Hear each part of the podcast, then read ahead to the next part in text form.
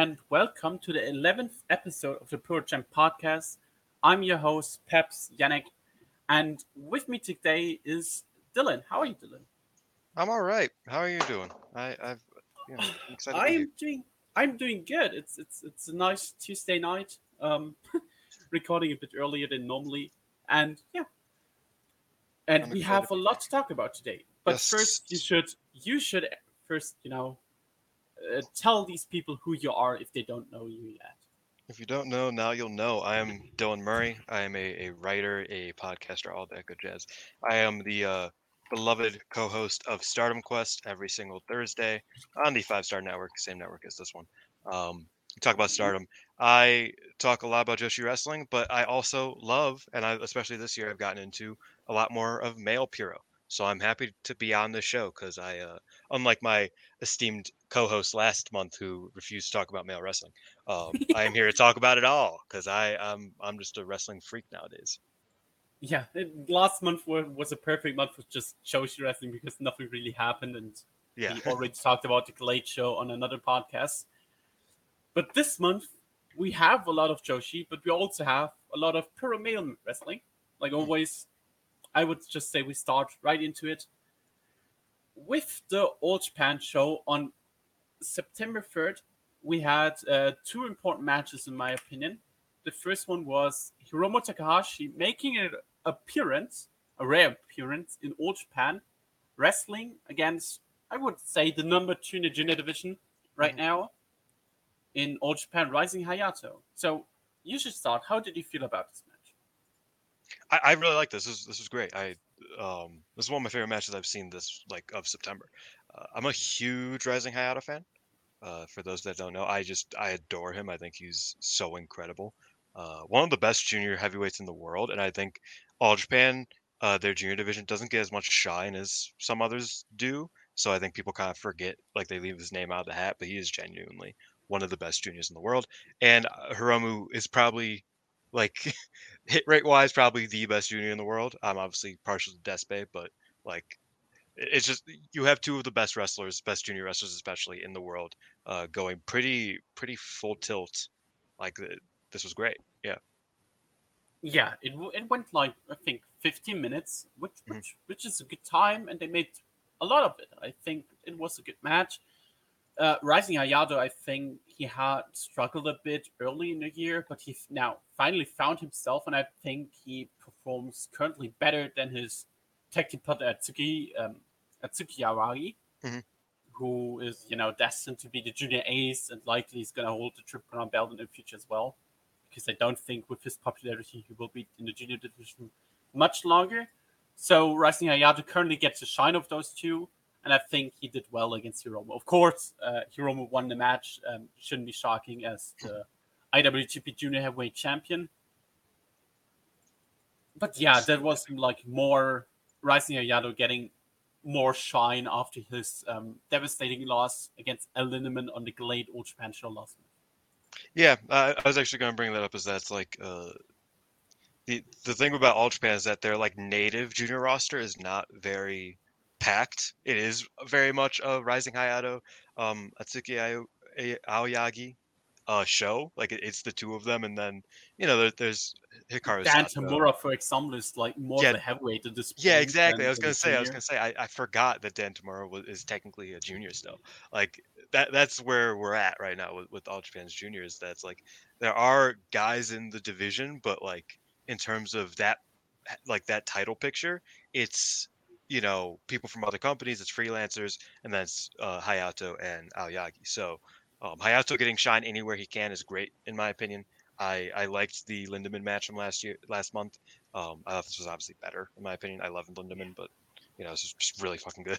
Um, but yeah, I, I'm happy with Hayato getting as much shine as possible because he's, like I said, one of my favorites. It's it's a crime that he didn't held like the belt yet. Yeah. because he should.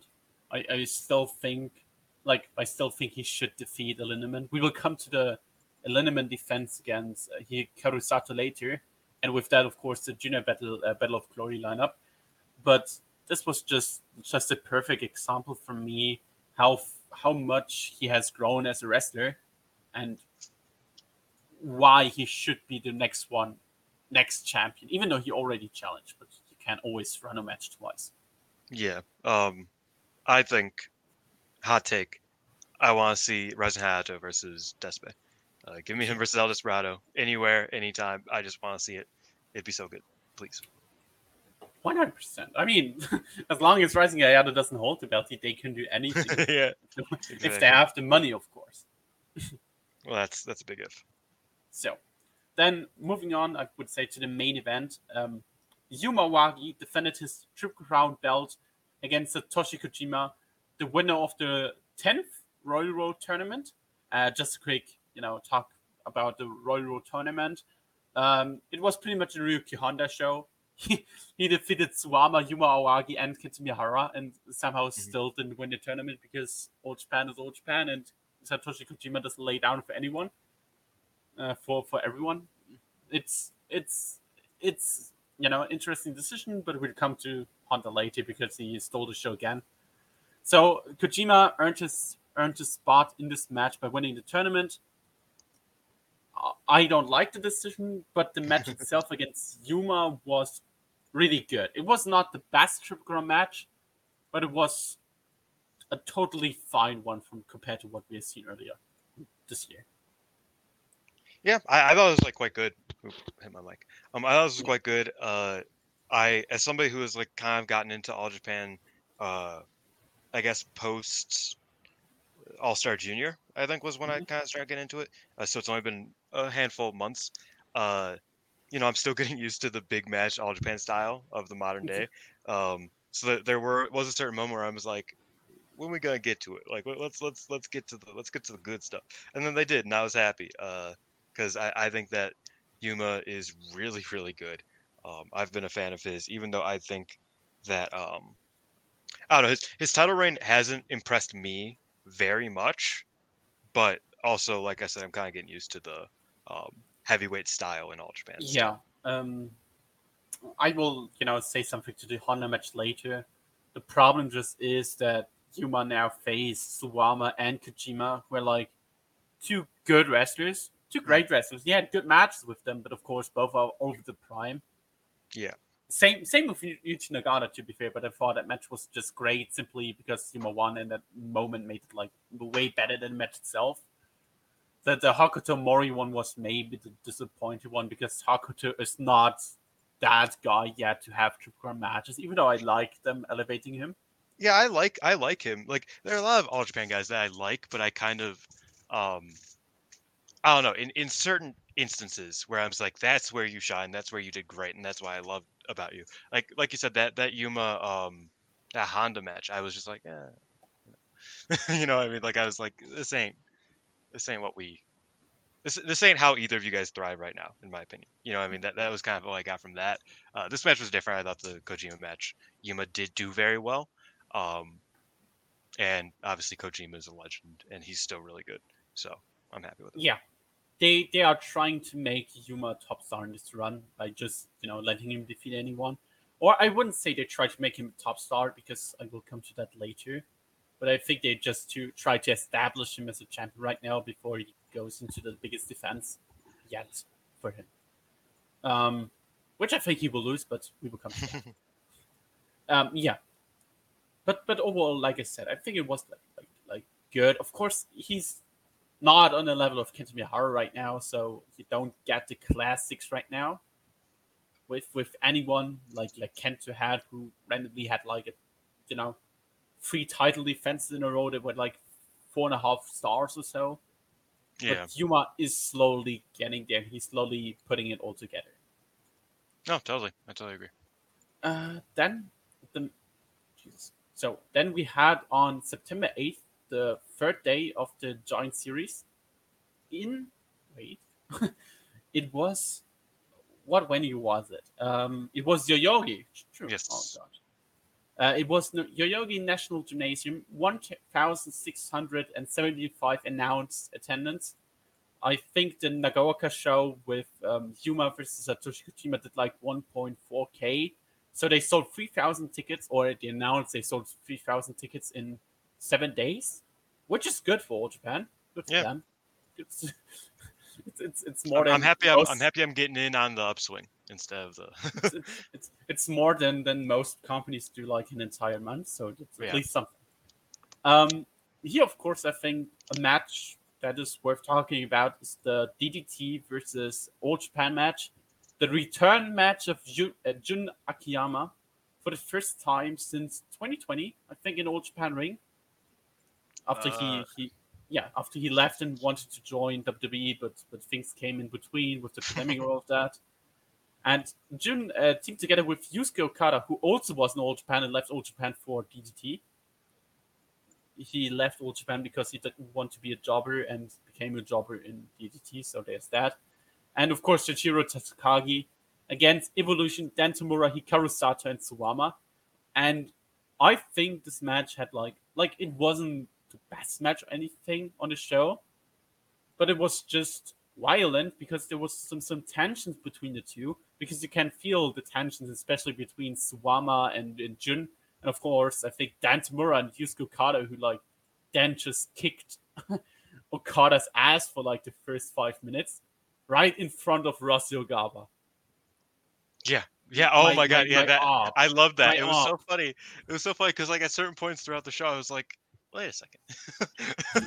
like, because I knew like they were a bunch of uh, Stardom esque people. Like I believe uh, Aikawa was also there for the show for the for the tag match uh, that we'll talk about in a minute. But like I was just like, oh, that's funny that they're all just like ringside.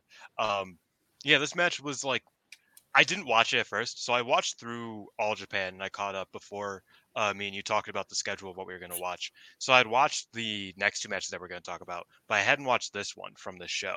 Um, so I went back and watched it. I was like, oh, you know, it's like a six man. It's like it'll be fun. Ju- June's there, like you know, that's that's interesting.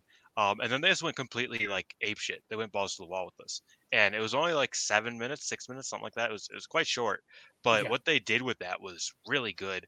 Um, Dan Tamura is really good. Obviously, I, I have um, I have friends who are like obsessed with Evolution just as a as a trio, and I'm just like, yeah, they're they're they're dope. But I think every time I see them, I understand more and more why people love Evolution. um, because yeah, Dan Tamura was incredible in this. Obviously, like you said, Akiyama and Suwama were going hard, and yeah, as somebody who doesn't watch a ton of DDT, um, it's always sad when I see Okada because he is really good. but like, I I don't know if I've ever seen him in like a, a reasonable, reasonably like elevated spot. You know what I mean? I was like, this poor guy, he's like good, like you know, but he just never really gets gets that shine. Yeah, which which is weird because he, he needs someone like him. I, I Yeah. won't- he, he's he's not like main event or anything close to it, but he's definitely He's better, better than just- Matt Cardona. He he's definitely definitely good enough to be like a, at least a tag champ. Yeah, exactly. Like I don't know it. it and there's another DDT show on this network that you guys could go check out. That will be a little bit Yes. nicer to DDT. Um, Dramatic Dream Dragons, obviously, great, great guys over there. But I do think it's it's interesting because DDT feels like they lack roster depth, but they don't. They have a lot of great wrestlers on their roster. You just kind of like miss it through the you know through the smoke and mirrors of certain things and through the GCW deals and all, all that stuff. That's like you have a guy like like Okada here who's really good. Um, they just don't really see a lot in like high profile instances. But uh, that that's a little DDT talk for a second. Yeah. So, yeah, correct. I in the end it was Jun Akiyama who defeated. Yep. I think Dan Tamura with a submission. Um, Yes, I believe so.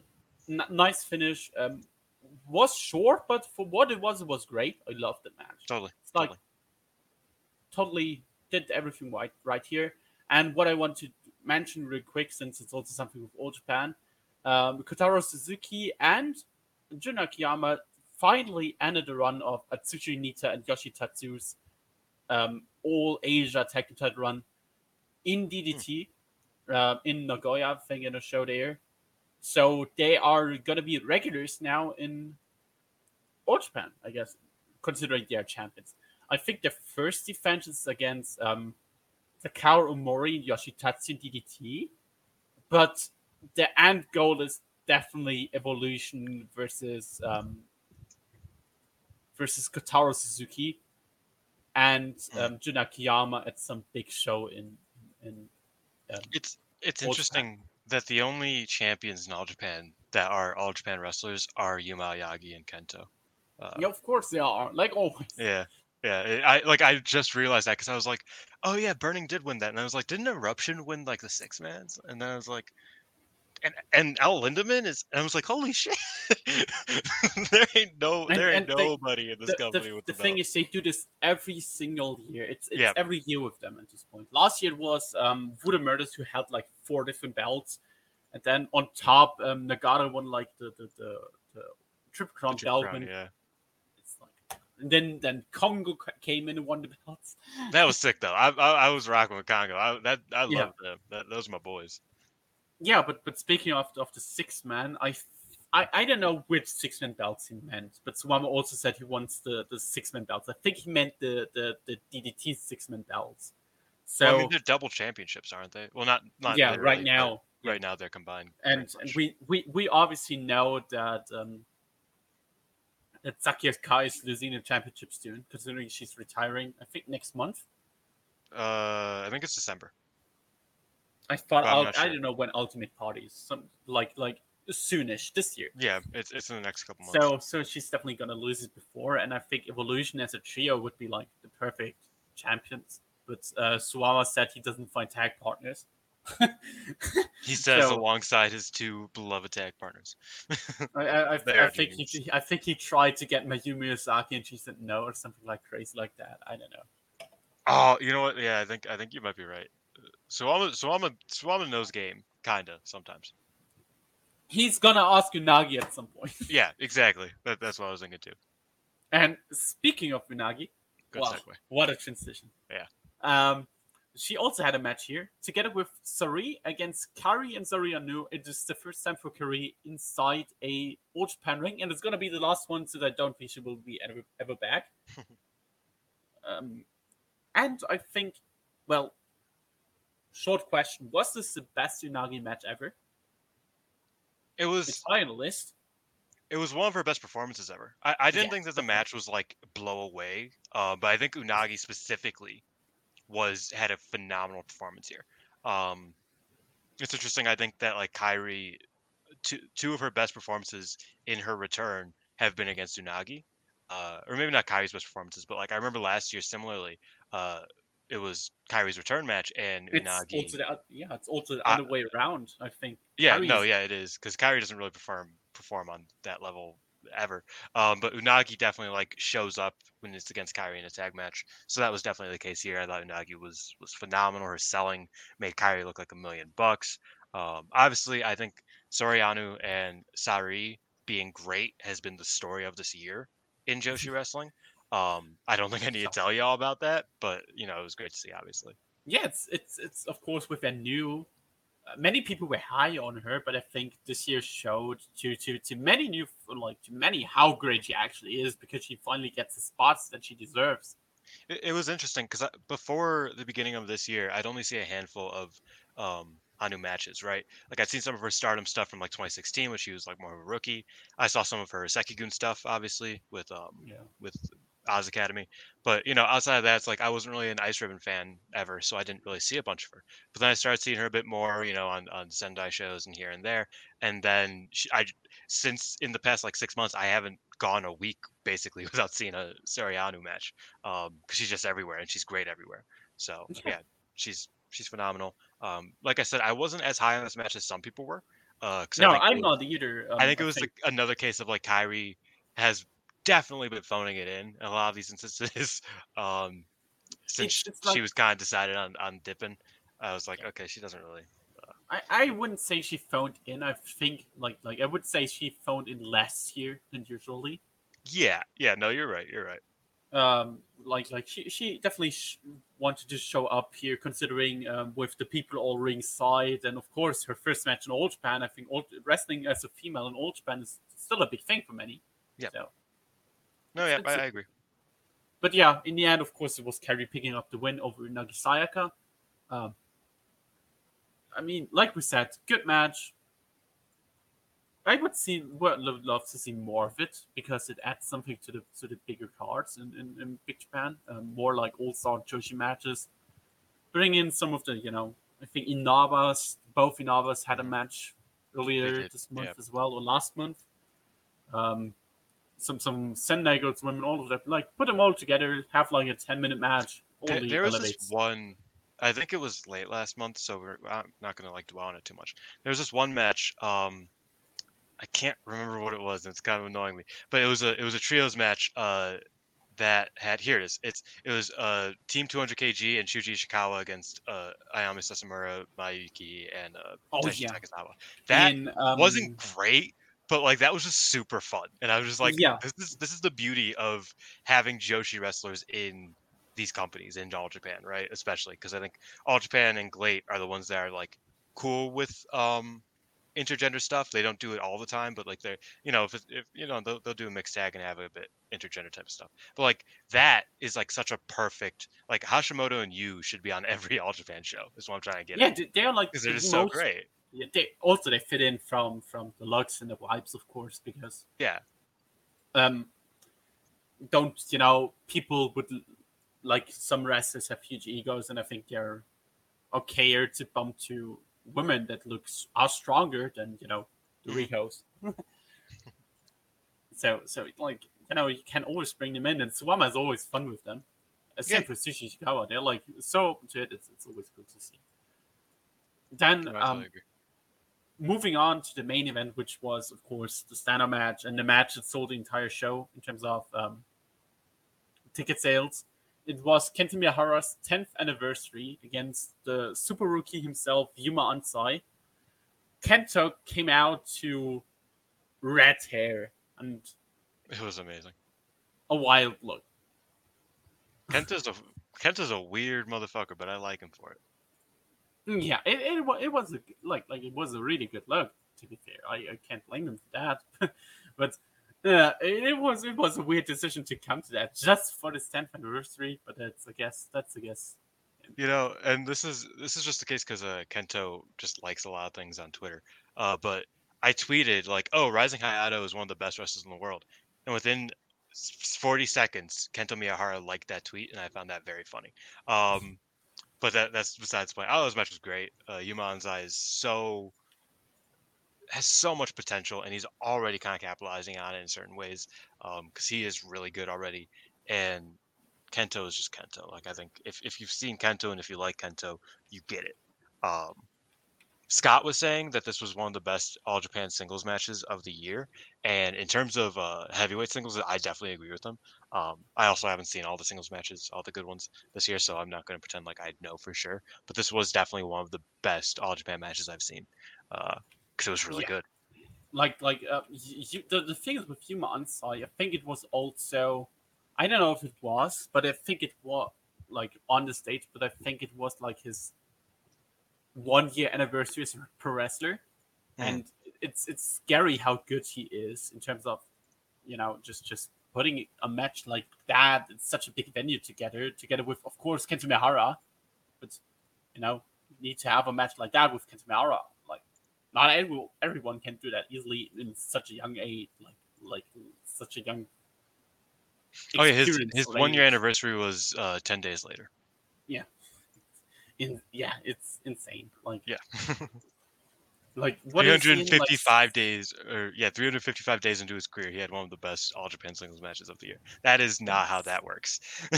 Now and and considering he like you know what what he has done in this year others would hope to get that like the entire career so not not to Main event. uh go ahead go ahead. You, you finish.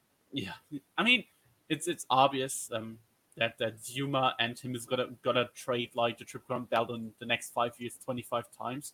I- if I- not new japan signs one of them.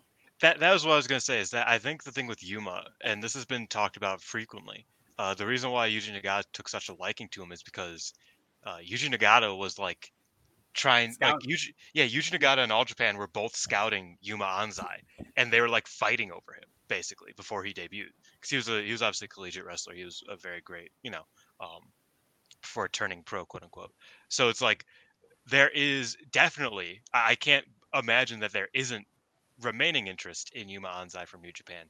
Uh, and obviously he, he wrestled in Noah for the for the N1 and he did a great job over there uh, amongst a you know The not dome match. phenomenal yeah I mean that was that was a phenomenal match but he wasn't in like a phenomenal lineup of this year's this year's N1 wasn't No. the greatest lineup of all time but he made the most of it and he got it, the good matches were great you know what I mean? And that was what he needed and he's just really he's maximizing his his abilities and his potential right now. And like we said he's only a year in. He, he has so much more to go because he is insanely good.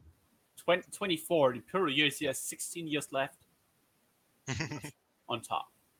If not, if not, not. I mean, he's at least has like 10 to 12. yeah i mean like Uh, you know obviously barring injury he he has the potential to be the you know the star of all japan the the And, guiding force past kento right and, and uh, then they have Yuma Aoyagi, and, and of course, who's 27, and his brother, who's like 23 or something. Together with Rising Hayato, who's like the same age, Ryuki Honda, who showed a lot of potential, is also like 22, 23.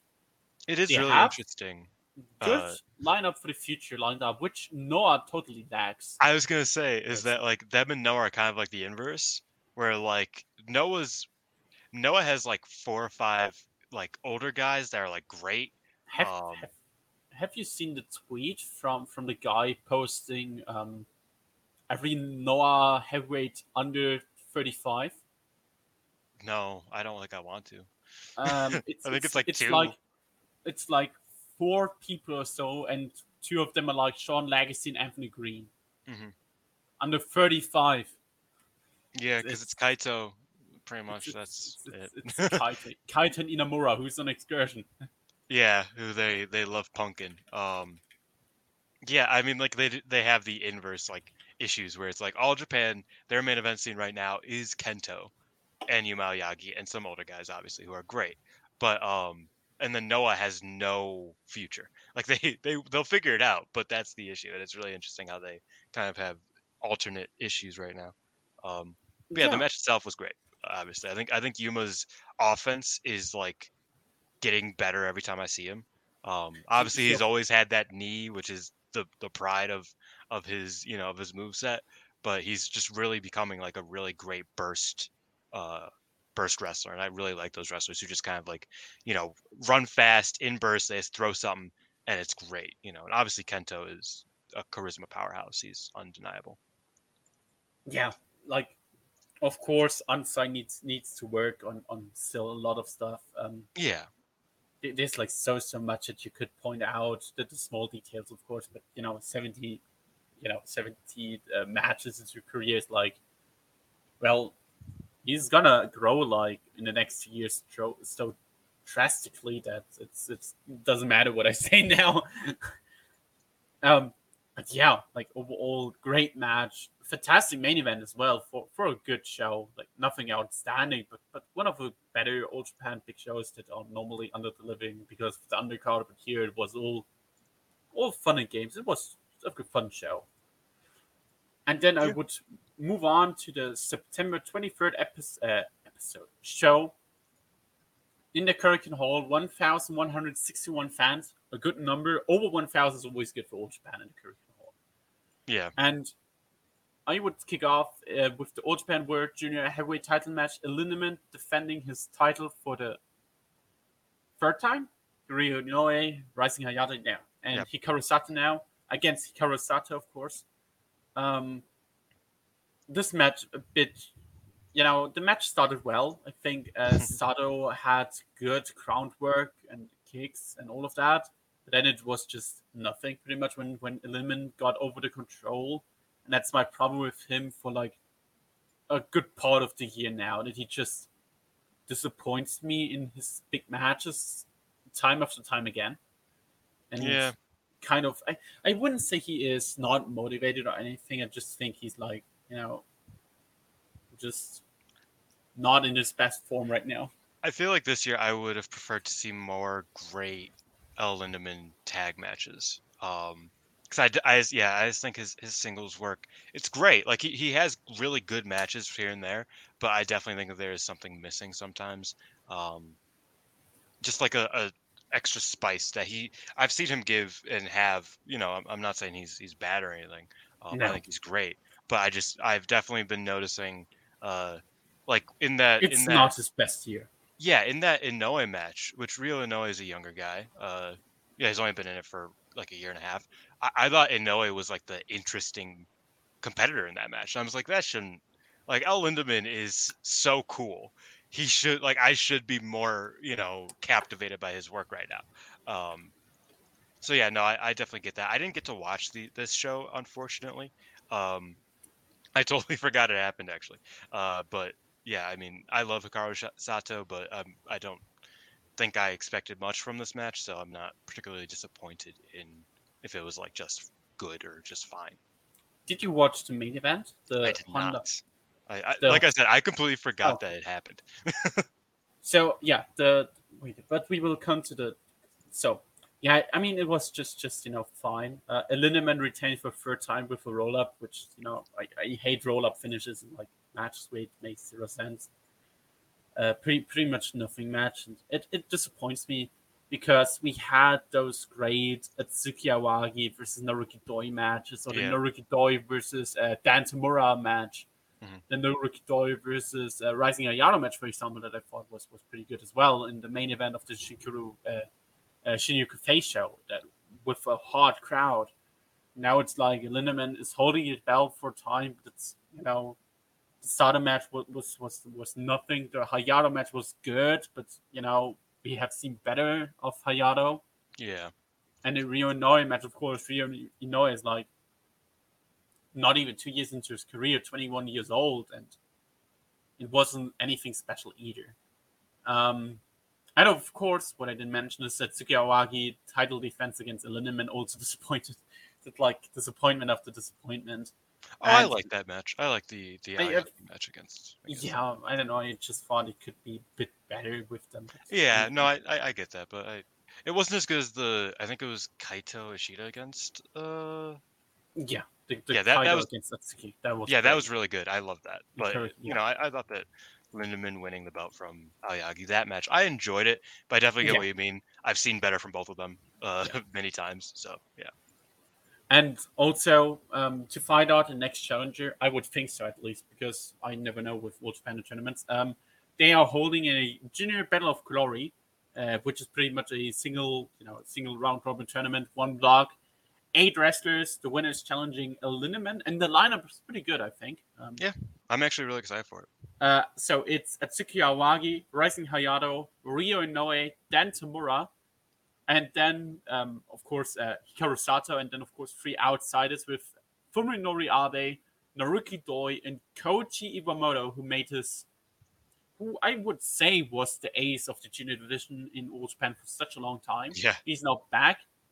He's still great. Um, so I hype for this lineup. It's maybe the best eight they could have picked if they didn't want to pick in, of course, a Lindemann. Um, I'm hyped to see what they're doing here. I, f- I don't know who wins this because the winner is likely dethroning a Lindemann, I guess. So I, could, I hope they don't go with Atsuki because we have seen Atsuki holding the belt before. I guess they are going with Iwamoto and then they are building up something there, but I don't know. Yeah, I, I, I honestly don't even have a read on it. Like I'm excited for it. Um, but like, if, if you asked me to tell you who was gonna win, I don't know. Um, h- how much has know with All Japan. how much has uh, Abe been in all- in all Japan? I, I Um, not much. He he started to to, uh, to to appear like early in the summer. He was in the um, tournament, in the Hmm. Royal Road tournament. He had a well, he got squashed, but he like ha- have you have you seen that he lost like in 22 seconds against Holy shit, that's fucked. I, di- I didn't I didn't get to catch a lot of the Royal Road tournament, but I was Now it's, I heard I it's- saw a lot of people were excited for Fuminori Abe to be in it. That's fucked up. they really did him like that. That's crazy. Uh, wh- wh- where is it? It's uh, here, 24 uh, 24 cents. Yeah, it was actually uh, like like a fun match. It pretty much did like a little shoot fight and it just ended it. But but it was like you know would have gotten it like 20 seconds long, it would have been one of the best one under one minute matches of the year uh, of like last past years. So Yeah. Now, Unfortunately, they they have Izumi and Julia to contest with. now, now he's back in the junior division. I think that's that's that's pretty fine. Probably I mean, he's got he's gonna have great great chemistry with Dan Tamura. yes. Yeah. No, I'm I'm Kurosawa and all them. So. I think that like they, they really could do a lot of things with this tournament. Um, I don't know if they will do anything interesting. They might just give it to Itsuki, uh, and I like Itsuki, but you know, I you know that would kind of be the We have seen it before, and Yeah. don't want to waste you know too many championships right directly on him. Except he's gonna get his finally his ace run and holds about for like 500 days, which is possible. oh boy. um, yeah, but, but otherwise, yeah, it, it's a good tournament. I think it starts this month and then next month, and then afterwards we have the tag league, which we don't know yet the announcement or like anything on it. Going to be interesting as well. Um, I like tournaments. Round robin tournaments is my special, I enjoy the- tournaments as well. Except when started because we have too many at this point. I, I like I still like the Storm tournaments. I just think that like uh, they've just kind of slacked this year, like big time. They have been, it's, yeah, it's, it's like And the one it- time they didn't it's- slack, everybody too- got injured from it. It is. It's too much at this point. Um, Yeah. We, we it's like six months or so of the entire schedules in our tournaments. Which, which. I think six months might be generous, uh, or yeah, I think it might be like more like eight. Because like the first three months, uh, or the first yeah. To be fair, they ended like one and a half months in, and then did the yeah, like two months in, and then waited like an entire month for the final or something like that. yeah, and then they had the Cinderella like two weeks after that, and then Yeah, they had a Cinderella going for Yeah, a it's just- so it's it- two they and a just don't half stop. months, five and a half months, yeah, six and a half months. Oh Jesus, It's, uh, just, yeah, never mind. I'm okay with with having like two.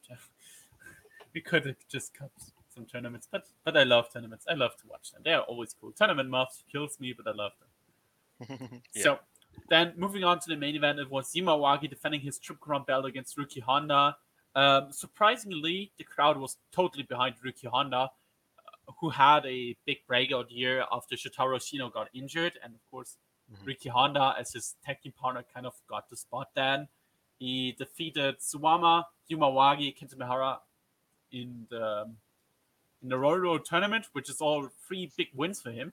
Um, finally, they're doing something with him as a singles wrestler because last year he finished like zero points in Royal- uh, in, in the in the fuck, what's the tournament called? I'm I'm stupid right now. oh the Champions Carnival. Champion Carnival, of course. Jesus Christ. Um, zero points, and now he like like finally gets some more showing again. This match was maybe his best performance ever. Um, they had a different structure because normally Yuma Aoyagi is more of the underdog in his matches Yeah, against Nagata, against um, Hakuto Mori, uh, against of course it's Suwama and um, Kojima, and now he was like more of the, the cat here, which which which fits him more in my opinion. Uh, beating up Ryuki Honda, Honda got loud chants and all of that. Um, Yuma even hit his uh, Rockstar Buster on the apron, which looked insane. And they had a fantastic finishing stretch, which um, which with a huge near fall. I think Ryuki Honda kicked out of the Fool. He's one of the first guys I think who kicked out of the Fool. I don't know when the last time someone kicked out of it. Um, and then of course with the second Fool, Yuma Aoyagi retains his championship for the fourth time. Overall, a really good match. I think it's my favorite defensive of him yet, and it will be top with the next one. But really, really good match to establish, especially Ryuki Honda as someone that is now hopefully higher in the card than he used to be. Yeah, I- I've liked what I've seen from him. Not, I haven't seen much from him, uh, because needs like I like I said, I, I yes, that is one thing I noted. Uh, but I did skip the Royal Road tournament because I was uh super behind on All Japan and I wanted to catch up. Yeah, Um, I, I was. so I missed in, his breakout performance. I, I was in London during it uh, for All In, so I Mhm. catch up everything afterwards and was just just tough uh, with with everything. So, but it was was pretty good. That's good. Um, then after the match, um, Kento Miyahara came out to challenge um, Oh boy. Yuma Aoyagi for the 51th anniversary show in the Korakuen Hall. Likely gonna be close to a sellout. And that's a pretty interesting match. Of course, both of them are tag team partners. Yuma Aoyagi only got one singles win over Kento Miyahara in like 10 matches or so. Never was able to beat him in a Triple Crown match. So he's going to walk in once again as an underdog in the main event of the anniversary show, which always speaks about, you know, the Aces is winning. And we talked about it before the recording. If All Japan is able to get a certain freelancer, they should do the switch here. Yeah. Oh, definitely. Um, well, I mean, it depends because I think we're obviously talking about Katsuhiko Nakajima. Um, Mhm. But I think there's an interesting way to do it because Nakajima and Kento, their story is that Nakajima just beats him every time. Um, and so, in a way, if Kento lost here and then Nakajima challenged Yuma and Nakajima won the belt, then Kento's next title run, which would uh, be against uh, Nakajima, would be like huge, right? Like that, that's that's like the fantasy booking in me is that it's like okay, Yuma Anzai could retain here, and then uh, Nakajima comes out, challenges him, wins the belt, uh, Jake Lee style, you know, first month type of type of gimmick. um, in the, they, they have the Yoyogi show in December. It's like perfect. yeah, timing. exactly. Uh, you know, Nakajima wins the belt there, and then he holds it for a bit. Then him and Kento, that's the big match at some point next year. Kento could win Champions Carnival next year, for example. Um, yeah, you could easily do and- that. You know, like something like that. And Then I have some Auto Water still coming out, and then they sell like two thousand tickets. yeah, that that would be that would be how I would do it. Um, because I Yeah. think the Kento versus versus Nakajima match, not only is that going to be huge, if this is all if Nakajima uh, goes to All Japan, which is a big if, honestly. But if that were to happen, that's a huge match. But I also think even bigger than that in All Japan is Kento winning. Um, yes. and so I think instead of Nakajima challenging him and then just losing, I think it would be super interesting if uh, Nakajima won the belt and then Kento got it from him uh, sometime next year. I think that that's as a Nakajima fan, as a Kento fan, um, that is what I would love to see. And as an Onsai fan, I think giving him a couple extra months with the belt, you know, it doesn't do any harm. Ow. Uh, so like that, that's what I would do. But this is all uh, very much hinging on Nakajima, Yeah. presumably taking less money than some others might give him uh, in going to All Japan. Yeah, of course. Um, that's of course a dream scenario because the realistic scenario is just I, I don't see him coming in. Simply, Yeah. you know, money, and he's gonna get he, he's gonna get a better offer. He's already got like notable offers, uh, at least verbally. Yeah, from yeah, of course, and New Japan definitely definitely would would have some They're giving him a well. look. Uh, so the realistic scenarios, of course, is that that Aoyagi, I Just would say, still still loses to Kento. Yeah. And you know, what when his reign started, I was like totally against it, simply because he should beat Kento to establish himself more. But at this point, I'm like, Yuma is getting like five or six title reigns. I'm sure he is. They know how much you know. They view him highly. He's the number two in the promotion pretty much at this point, behind of course Kento Miyahara he's gonna get his championship title reigns with the Triple Crown, and multiple of them will be longer. So if he loses here now after 120 days, four defenses against and beating three legends, you know, could be worse, considering he likely will get back to the belt in like a few weeks or a few months. Yeah. No, I, I, I, I agree with you. I feel you. So there's just like of course um, it's gonna get some scores, but if I would book it, I would just put him over because I think Yuma uh, Yuma Aoyagi has still the star power. Because the end goal should be that Shotaro Ashino beats either one of them.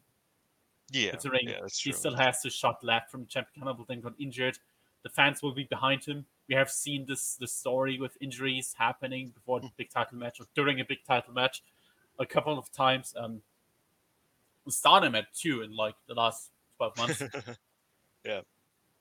so that should easily lead to a title switch. And if it's Kento or if it's um, Yuma putting Shotaro over sh- shouldn't matter in my opinion. It won't matter. Of course, win over Kent is always bigger, but Yuma should retain here, in my opinion.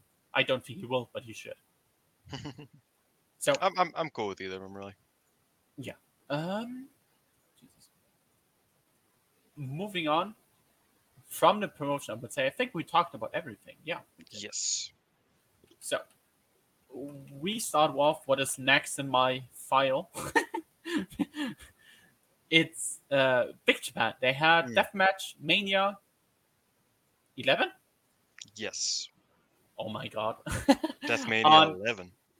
on September 10th, 2023, it was a, I, I would say it was a good show. Um, we had three title matches that are worth talking about, my opinion, even though I'm not a fan of one of them. I think it's we will see soon enough which one. Um, we, we start off with the Big Japan title match. It was astronauts Fumi- Fuminori Abe and Takuya Nomura defending their Big Japan tag team titles against Isami Kodaka and Yuko Miyamoto. Um, I think it was a good match. Did you know that you got me watching Big Japan for the first Yes. time in like six years? Um, and and at that point, it was it was purely because I liked Sekimoto. Uh, that was it. Like I, I that was the only Big Japan I would watch. Uh, I I love death matches, but I've always my Japanese death match promotion is just freedoms. Like that's just, Yeah. just that's just always been the case. Um, say you got me watching Big Japan for the first time in a while, and also this is my first time seeing astronauts as a team, which everybody is very surprised about. I've seen both of them separately like countless times, but I've just always not avoided, but it's just so happened that I haven't seen them in a straight two on two match. Um, and they're great, obviously. I mean, they're they're they're one of the most hyped tag teams uh, in Puro right now, and I get it. Like they're really good. Um, I thought their opponents were also quite good too, uh, but obviously I think astronauts are kind of uh, Yeah. the talk of the town right now. So yeah, I Yeah. was I was very much impressed. Uh, yeah, I, I think the match was good. It, it the, thing is, it was a good match, like like solidish good, but it still ranks lower on their defense list um, Mhm. compared to what they had earlier this year with with the Strong BJ ones, obviously, which is always like great match because they are career rivals and all of that. Um, but both teams did well here. I think, of course, Astronauts always as a tag team is, is a pleasure to watch since they are so so good and so so great and, and working together as a team that it's just just amazing to watch them. Um, Miyamoto and um, Kodaka did well here as well. Of course, it's it's not their you know typical matches they usually do currently. Um, like like Kodaka's kind of kind of I, I wouldn't say washed, but he's close to being washed at this point. And you know, Miyamoto also doesn't have that many great matches in his career right now. Aside I- of, of course, some some um, some uh, death matches. Miyamoto's the only one that I am not familiar with. Obviously, I know who Kodaka is, and I've seen him a couple times. I thought he like I was impressed by their team in this match, like more than like I was expecting to be, because you know I just wasn't really expecting much out of them. Uh, but I thought that they had a really good comeback. I thought it was like really fun. Like Yeah. they they really got thing they pushed things to a faster pace at a certain point, and I was like that that is that that's what this match kind of needed, and I liked it. So um, I appreciated that. I appreciated the match overall the the arm breaker was disgusting from Nomura. uh, just, just gross. Um, but yeah, I, I thought that this was really good. And as someone who hasn't seen either of them team together, uh, this was like a good intro. Um, I, I told my friend Nate that I had this was, I had watched my first astronauts match, and he got mad at me and was like, "I'm going to send you ten astronaut matches because they like these like they they have had so many great matches, and that's like." like you, you need to see more. I was like, okay. Yeah, and, um, people people will never recognize them on the level they should because they wrestle in Big Japan, and you know, Big Japan is not like the best promotion currently.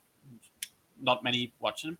It's considered like the second best deathmatch promotion in Japan, and that's Yeah. like rough because freedom's popping off that much. Yeah, it's, uh, but yeah, Uh, that. Of course, astronauts retain, continue their like 500 something day title reign. And the next defense, I, I did not watch it because I didn't find any link. Um, uh, no, wait, I'm I happen watched them totally legal. What? The the next defense after this. No, no, the next defense they had earlier, uh, like later in the month against uh, Daisuke Sekimoto and Kazumasa Oh. Yoshida. Um, Yeah, I know that happened already. did you watch it? I I, I did not. I would have if, if I- I knew it happened. No, no, no, I, I didn't find a link. So, Okay, okay, okay. Gotcha. Because yeah, that. Oh, that was the show with uh with Necro on that. Yeah, fun.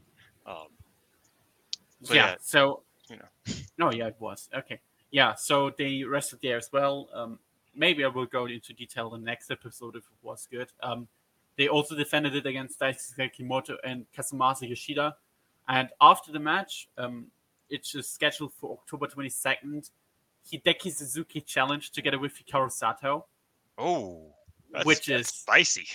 That's a spicy, yes. And Hideki said on Twitter, um, if he wins the belt, he will vacant it and will watch on Twitter and laugh about everyone fighting for the tournament, fighting in a tournament for the belt.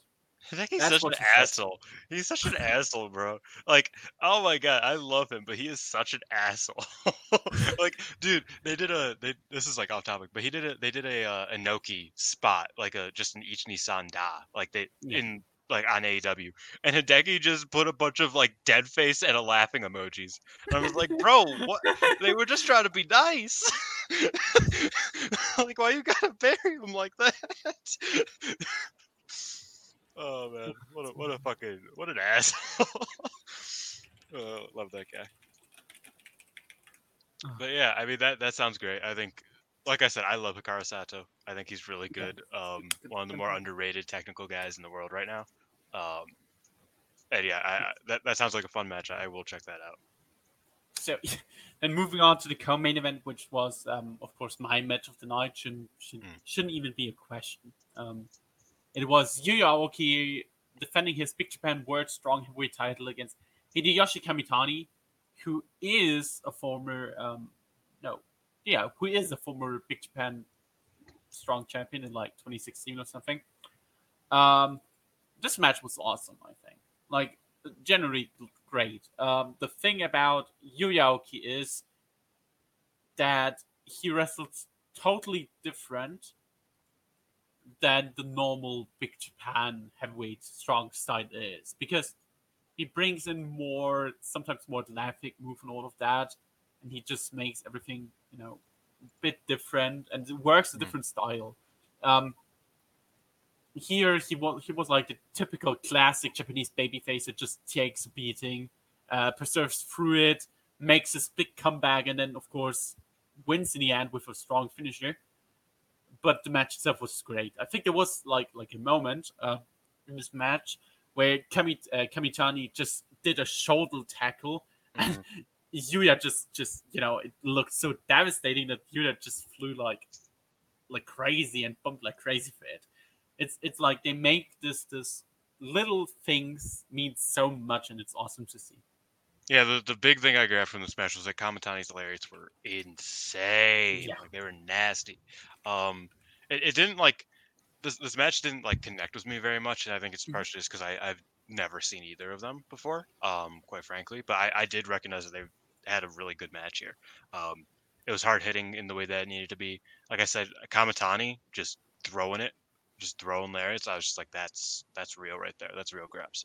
Um, yeah, I thought it was like a good match. I I probably would have liked it more if I was more familiar with both of them and kind of like a bit more invested in it. But just the hard hits. Everybody loves a good a good a good lariat, a good shoulder block, a good. Yeah, yeah, it's like it's like Everybody loves meat.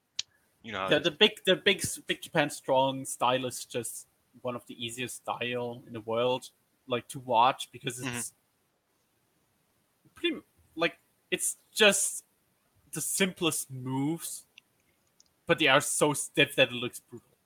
Totally, totally. There, there was like a spot where they did a um, I think it was um, Yuya first. Um, he he did a superplex, and then Kamitani like instantly picked him up, uh, picked Yeah, the yeah, yeah. and did another superplex. It was like something so simple, but never have never did anyone do this before, so it looked cool. Overall, a really good match, and I think another one of Yeah. the Yuya Aoki matches that I really enjoy. I enjoy his run. Uh, since you don't know it, um, Big Japan tends to Big Japan their guys. So pretty much it means um, the, the the young guys win the belt, Hmm. and then they randomly lose it to some old guy or like some Love some that. guy that already held the belt for a couple of times after like 90 days or so. Um, Yude now beat Nakanoue and Kamitani, who are both former champions. He also mm. beat, of course, Yuji Okabayashi in the Yokohama Budokan in front of like one 1.8k fans, which is a lot for Big Japan. Of course, Okabayashi now semi-retired, which means they need need a new ace, and Yuya Aoki is now the perfect choice for it. And his next next defense is interesting. It's against Daisuke Sekimoto, and they actually have a lot of backstory here. Um, Daisuke Sekimoto and Yuya Aoki had a singles match in 2022, and I think um, it was in a strong climb um, tournament. The match ended after um, two minutes via countout because Yuya Aoki injured himself in the match. Hmm. He had like I don't know I don't know how it's called in English. Give me a second. Uh, yeah, um, it is a. Nah, never mind. I don't know. yeah, he he injured his leg and was like out for a year or so, and then Ah. he he came back, and then his story was that he wins the belt and gets a big moment and all of that. So that kind of started the story, and now they are facing each other for the belt again, which is a big, you know, story wise, a very important match for him. And he will win this likely considering they're establishing him right now as the ace. So I'm good at um, Daisuke Sekimoto. If he's motivated in 2023, still awesome. So I can't wait to see that. I know this is a question that everybody hates hearing, but what's the top title in Big Japan? Like, was it was it the widely considered? deathmatch one. Okay, I thought so, but I was just Death deathmatch one. like 90% main events and shows. yeah, which is fair. I mean, Big Japan kind of that's where the. But in roots of terms of in terms of you know, likely what the fans view right now, it's it's it's, it's a word strong title Yeah, makes sense. because it's like always the ace holds it and all of that. makes sense. Yeah. I'm, I'm into it.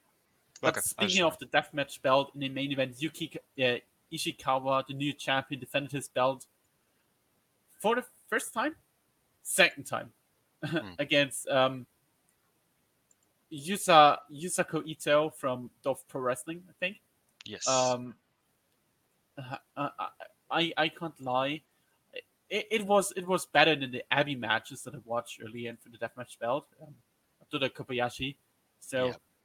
at least it's something. But um, I I never have like the feeling. Oh my god, this is great when I watched the deathmatch wrestling in, in Big Japan. it's interesting because like I love death matches. Like truthfully, I really I I adore death matches. One of my favorite matches of all time was Desper- Desperado Kansai. Right, like that's I mean, and one of my favorite like one of my other favorite matches of all time is Megumi Kudo versus Combat Toyota in a death match. Like within my top 10 matches of all time there are numerous death matches um and so like this i don't know what was wrong with it but i just didn't like it like it was i was kind of interested in like how i was just like i just don't feel it like they were doing crazy shit but for whatever reason it kind of felt uninspired um which was also kind of even- it was also kind of the issue I've had with Big Fan in the past is that I just like it, there's just like kind of like a vibe that I don't get from Big Japan death matches as much as I get other places.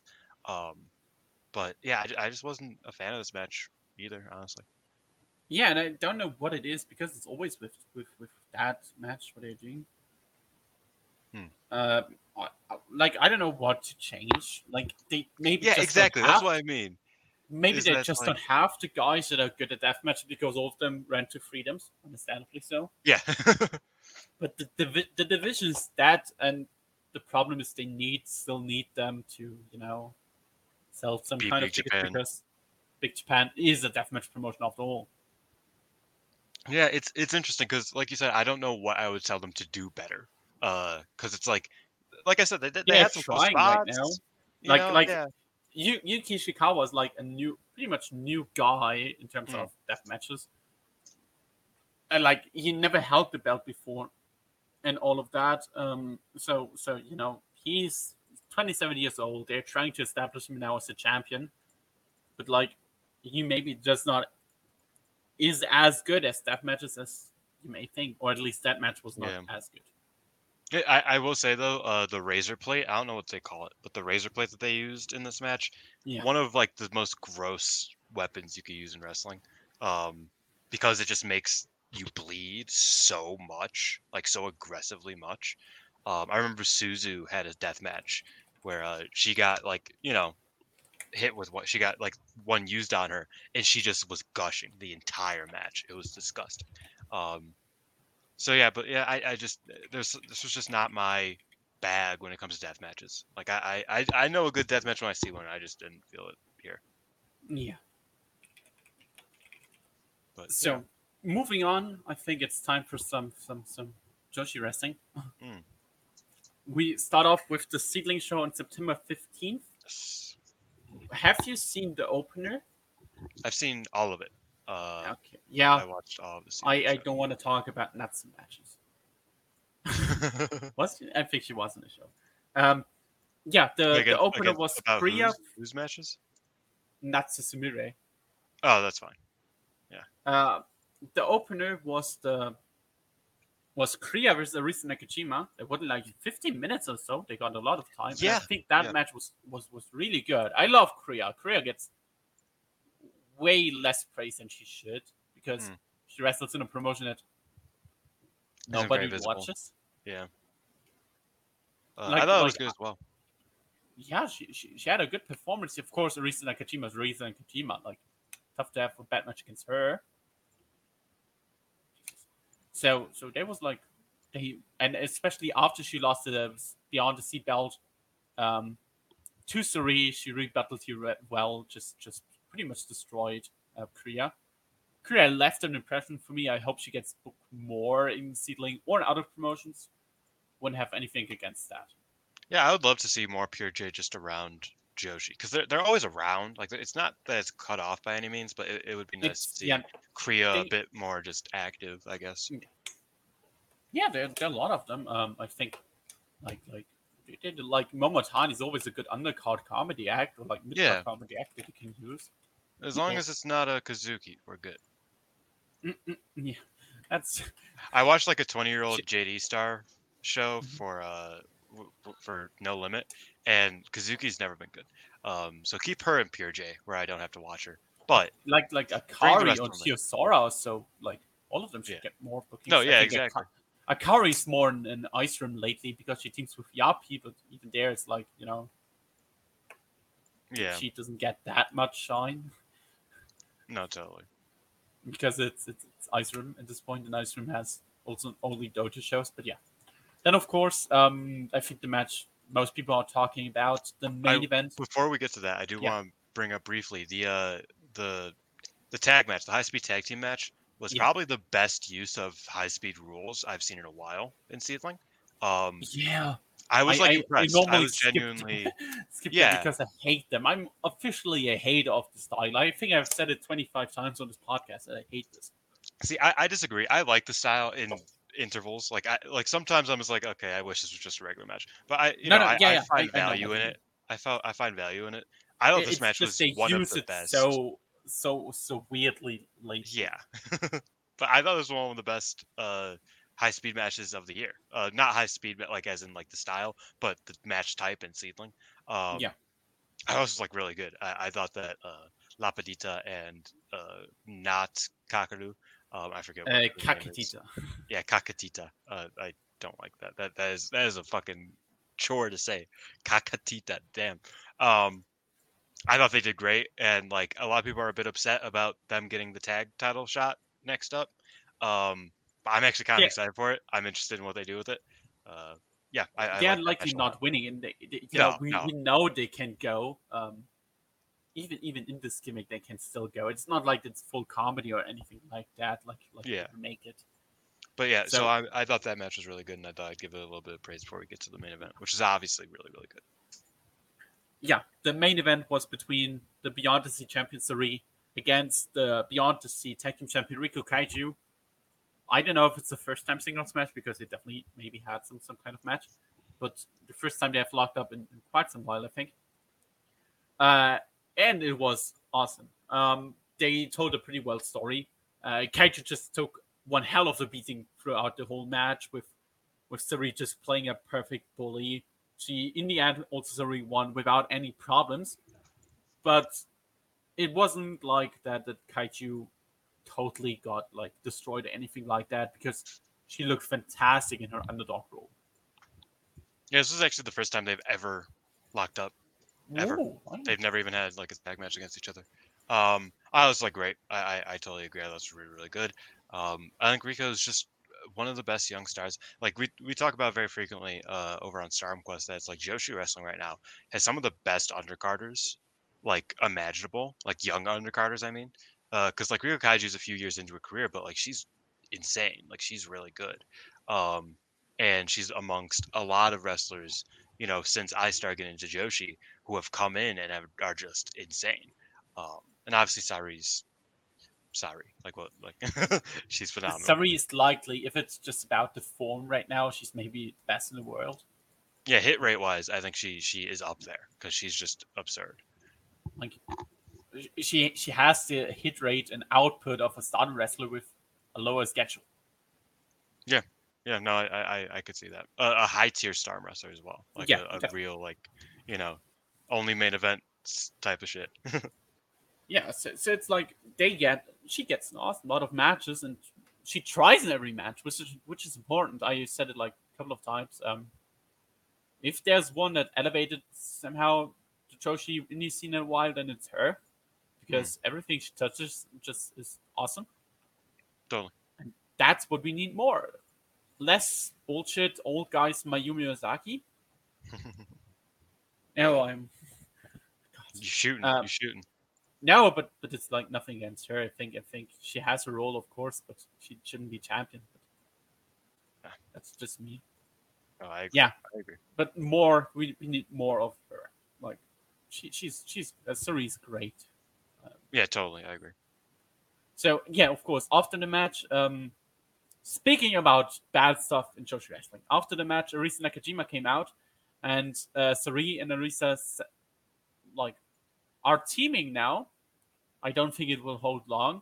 Um, I will come to that on the next SEAdLINNNG show, and the opponents have been announced, and it's well, none other than Tomoko Watanabe and Kaoru Ito. Yeah. Um, I I think people are a bit more upset about this than they should be. Uh, because Now it, it doesn't You matter. Like you had to know that Sareee wanted to have a match against Ito at some point in her first they year. had a singles match in some random show. Did they already? Like since she's been back? Yeah, um, Lance Ant. Okay, well that doesn't count. Okay. I thought Uh, that's on YouTube. okay, it kind of counts. It kind of counts. But but I don't know. I, I think that you know And she had oh okay, she had one in the Ito Dojo show. Okay. Yeah like you know I, I think that it's valid like her wanting to get Yeah, I can I Ito can, in like I a, can a understand. relatively big spot, you know, on a SEAdLINNNG show. This is better than wasting a Sariism on it, right? Like that, that's how I feel. Is that it's like this is a fine match to book. I'm not particularly excited for it, but you know, I, The- I get why you would do it. I don't The really- worst case here would be I said it to Alex. The wor- worst case would be if I I is if Scott, to Ito Ito and Tomoko win Yeah, through some miscommunications, and they either get a tag belt shot or get a shot at Sareee. That's No, the yeah, worst case. Th- that was the exact same thing I said to Scott. Was that it's like this is cool, this is fine. I get it. They should run it as long as as long as Nakajima and Sareee just win. Um, otherwise, there there could like that. Uh, you know what I mean? I, I totally And agree it- with you on that. And I also I think I sent it to Alex as well. I have a problem with it that they, you know, likely will run the match back already at December in the December Korakuen Hall show. Hmm. Considering they're already, you know, in a story again. And I don't want it because I want Sareee to have a long reign. And Arisa is done with the belt for me for a while now. Like she doesn't like she defended it a couple of times. She pretty much beat everyone. So it would be cool to see someone else with the belt for a while. Yeah, no, I, I also think there are like great undercard, like not even undercard wrestlers, but there are great wrestlers in SEAdLINNNG that could just challenge for the belt. Like I, of course, there's want- politics involved. Um, Asuka can't challenge anymore, yeah, but like, uh, pay Makoto a bit more of money and run that match. Run Itsuki Aoki. Run. that, that was what I was about to say. Is that Itsuki Aoki? Uh, I think that's the match I really want to see. Is is her challenge for the for the SEAdLINNNG belt? Like, Because I just love Itsuki Aoki a lot. But you know, like I think that could be a fun match with her and Sareee. you, you you can pay Miyuki Takase. Uh, she. I don't Uh, think she's even she's need to pay injured, more. but yeah. Yeah, she she will be. You know, she normally should be back. Like, not in. Uh, She she isn't gonna of- have surgery, so it should only be a few months. Yeah. oh yeah, she's getting surgery. I thought. No, I, I don't think she is. I think she said that she uh stopped early so yeah, she wouldn't. Yeah, true. Yeah, okay. So she she should be back like two months at best. maybe. Um, But, yeah, there- there are a lot of people- Sareee's run should go at least for like 250 days. There, there, there are people for Sareee to like fight, and that I want to see her wrestle. Paying Uh, marvelous, paying marvelous a ton of money to run the Mio versus rematch and stuff. Yes, exactly. Like that's that's what I mean. Ayame can challenge. Riku Kaiju can just Oh. wrestle again. It's like I would so, love-. I would love an Ayami challenge. Like I don't know. I, I think that there is a lot of things for Sareee to do with the belt that um I hope that she just drop back to, Arisa. I hope that her only defense isn't against Kyoto or you know what I mean like that's that's what we're hoping yeah, for. Here. then then we will talk about the biggest fumble of the year. Oh yeah. yeah. But then moving on um, Mm. from the show to the uh, Sendai Girls big show, Sun Plaza, the week, the, the the annual biggest show of the year, I would say, in the schedule. Kinda. I mean maybe not biggest, but like I think the most important, I guess they yeah, in, consider. term, in terms of like you know Sun Plaza, Sendai, big show, Yeah. they love it. And well, they had three matches for me worth talking about. The first one was um, we just spoke, spoke about her Sareee teaming with Saori Anou versus Hashimoto and Yuu. Um, I thought the match was good, but I thought it was a bit disappointing. Not not because you know you know Yeah. it's like mid card tag team match. I didn't expect them to go all out, but I know they can do better. And considering it's it's not going to lead to anything or so, just thought, yeah, why not just you know go all out there and just try to perform a good match on the big show. I think this match was the one that like you kind of expect to be insane and phenomenal, and it was just like really good, uh, and that was it. Um, and I think it, it kind of contrasted with, and I, I this is the second time I'm doing this that I'm bringing up like a undercard match that I really liked, but in contrast to uh, Manami versus Rika Oka, which I thought was going to be good, and I thought was just like blow away, like a really good match. Um, that I wasn't expecting them to like really do much of it, and they just really killed it. Whereas this match, I was expecting them to kill it, go insane. If if it was going to go to a draw, they were going to run it back. You know, like you know, at, at the very least, I was expecting okay, maybe they're going to save some stuff for another match. But instead, it was just kind of um, it was just really good. Which you know, it's still really good, but uh, it, it could have been better. Yeah, it's a good mid card match. Yeah. Of course, uh, Hashimoto pins Saori Anou.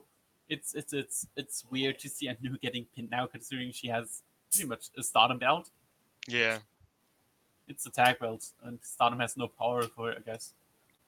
Yeah, but you know, I mean, they're it's it's interesting how Stardom protects belt carriers. You know, like like sometimes they'll be like, they oh, don't you're not care. Like they you're, don't. you're not allowed to about any- lose a match. Uh, but sometimes they'll be like, yeah, I don't give a fuck. yeah, it, it's it's weird. So the co-main event, I think, was a pretty good match. It was a hardcore match between Venny, who now goes like Oscar Venny, who now goes under Venny in Japan as well, Mhm. against Dash Chisako. Um, a really fun hardcore match with some crazy spots, which we are used to from Dash.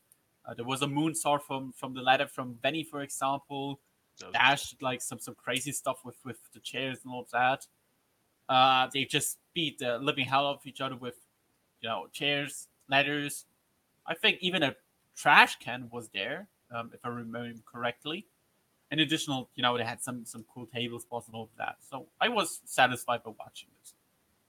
Yeah, I thought it was solid. Like I, I, I was lower on it than some people. Um, Yeah, I I, there, there have been there have been good. better dash, you know, hardcore matches. I think.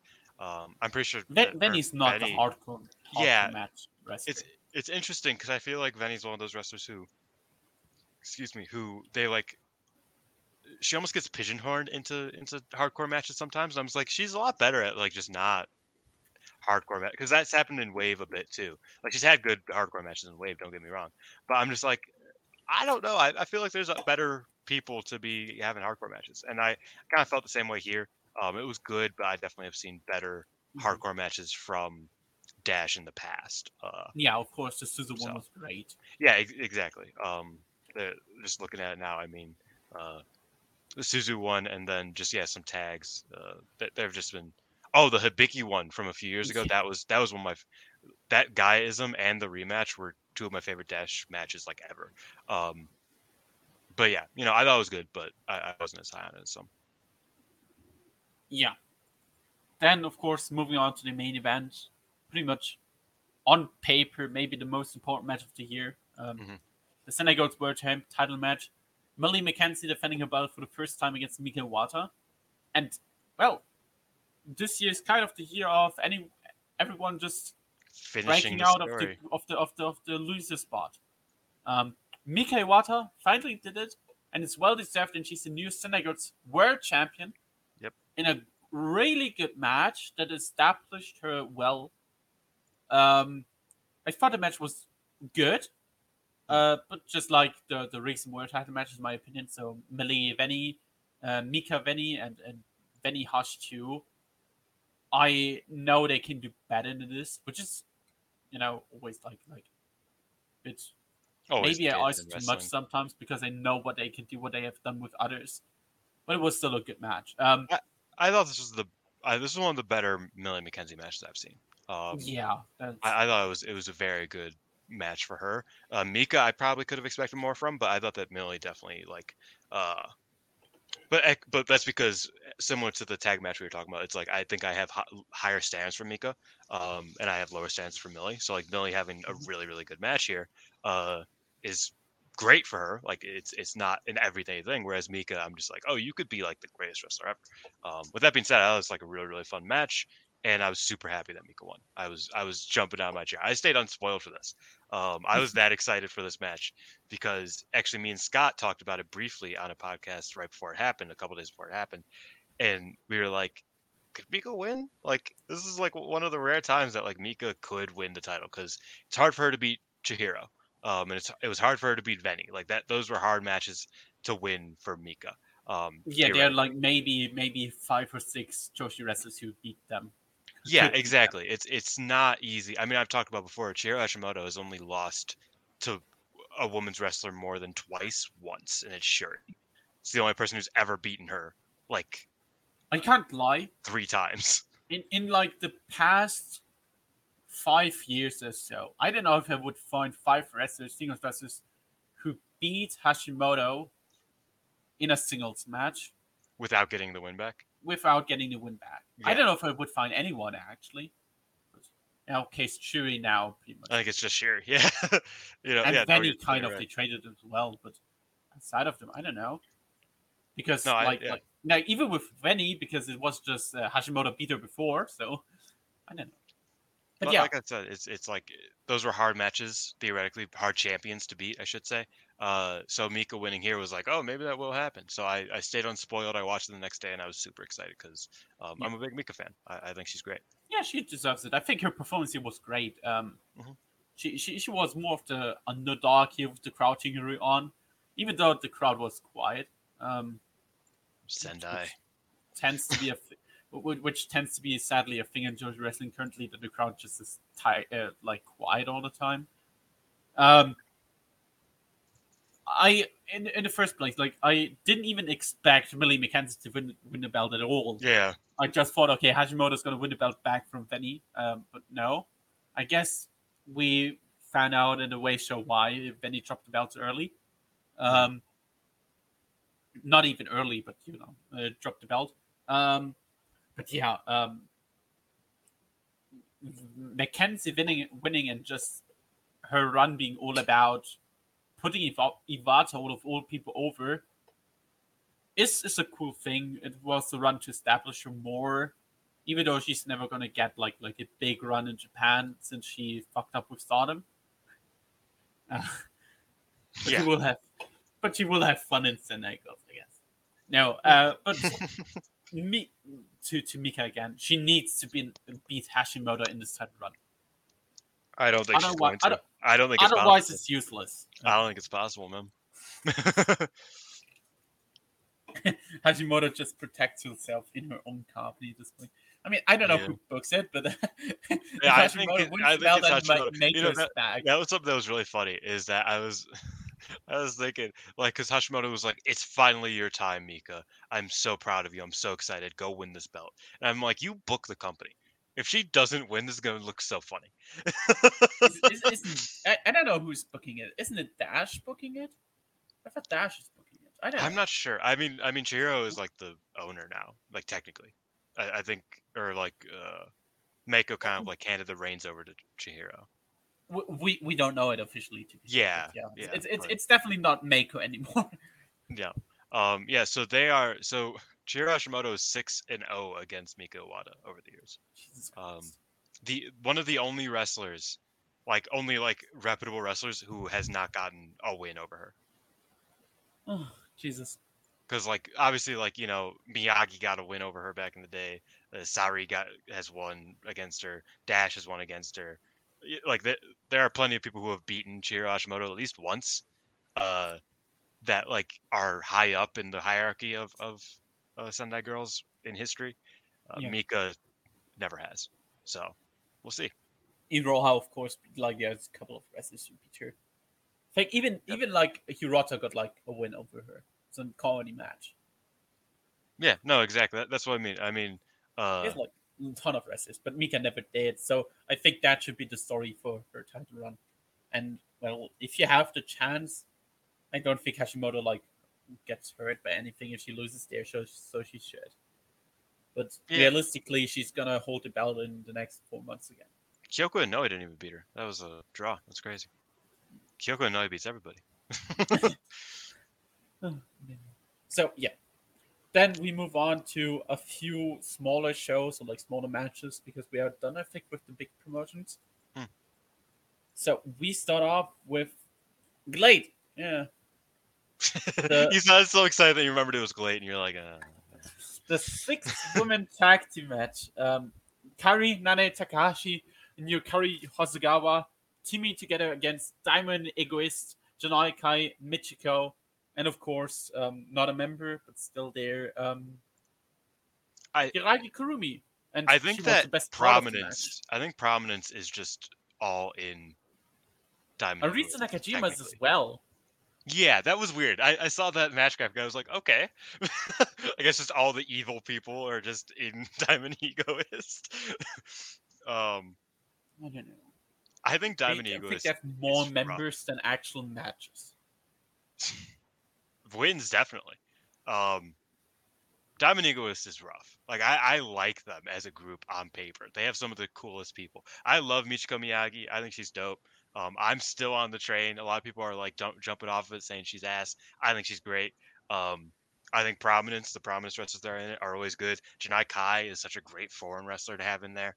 Um, I, I've been enjoying them. I think on paper they're a phenomenal faction, but they are such geeks. What is happening? Like GLEAT has one female storyline, one female like uh, gimmick, and it's just they just get their asses beat. That's it. And and all of them are kind of geeks. Like like Yeah. not even babyface like Yukari Hosokawa is losing everything. Unagi is also pretty much booked as a geek. Like How, how do, it's a how geeks do off. you? It's it's a fifty. They're do they're booking 50-50 with their women's division, but somehow ne- no, but like instead of keeping it at like a status quo, everybody looks worse from it. You know what I mean? Where it's like Yeah. if Yukari was just losing and Michiko was just winning, there would be a dynamic that's like okay, I would actually do that. I think I proposed it to um yeah, last last month or like two months ago.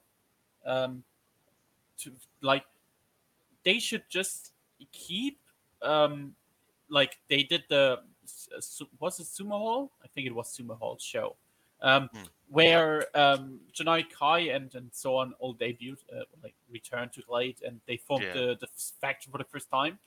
And I was like, they should have won the match, and uh, Diamond Egoist should just win every match against Yukari until the Tokyo Dome City Hall show where Yukari gets her pinfall over Michiko. That should be the story. But now we are doing 50-50 and Yukari just, you know, wins the first match against the new faction. Yay. So smart. Yeah, I, it's just GLEAT's women's division is rough. Like GLEAT is rough. Let, let me let me preface. GLEAT is rough. I like a lot of the guys on the GLEAT, GLEAT roster, but it is a rough company. Um, and yeah, I think Diamond Egoist is just kind of a victim of their lack of really purpose in the women's division in GLEAT. Um, because they have great great bodies, you know. I mean, like I said, Diamond Egoist has, great wrestlers in it. They have the Inabos at their disposal in Glade. Um, I think Rinrin is really good. Uh, Yukari, uh, I still Yeah. call her Rinrin. Um, I think she's really good. They they are proving that they have connections. They're getting Arisa Nakajima on the next show.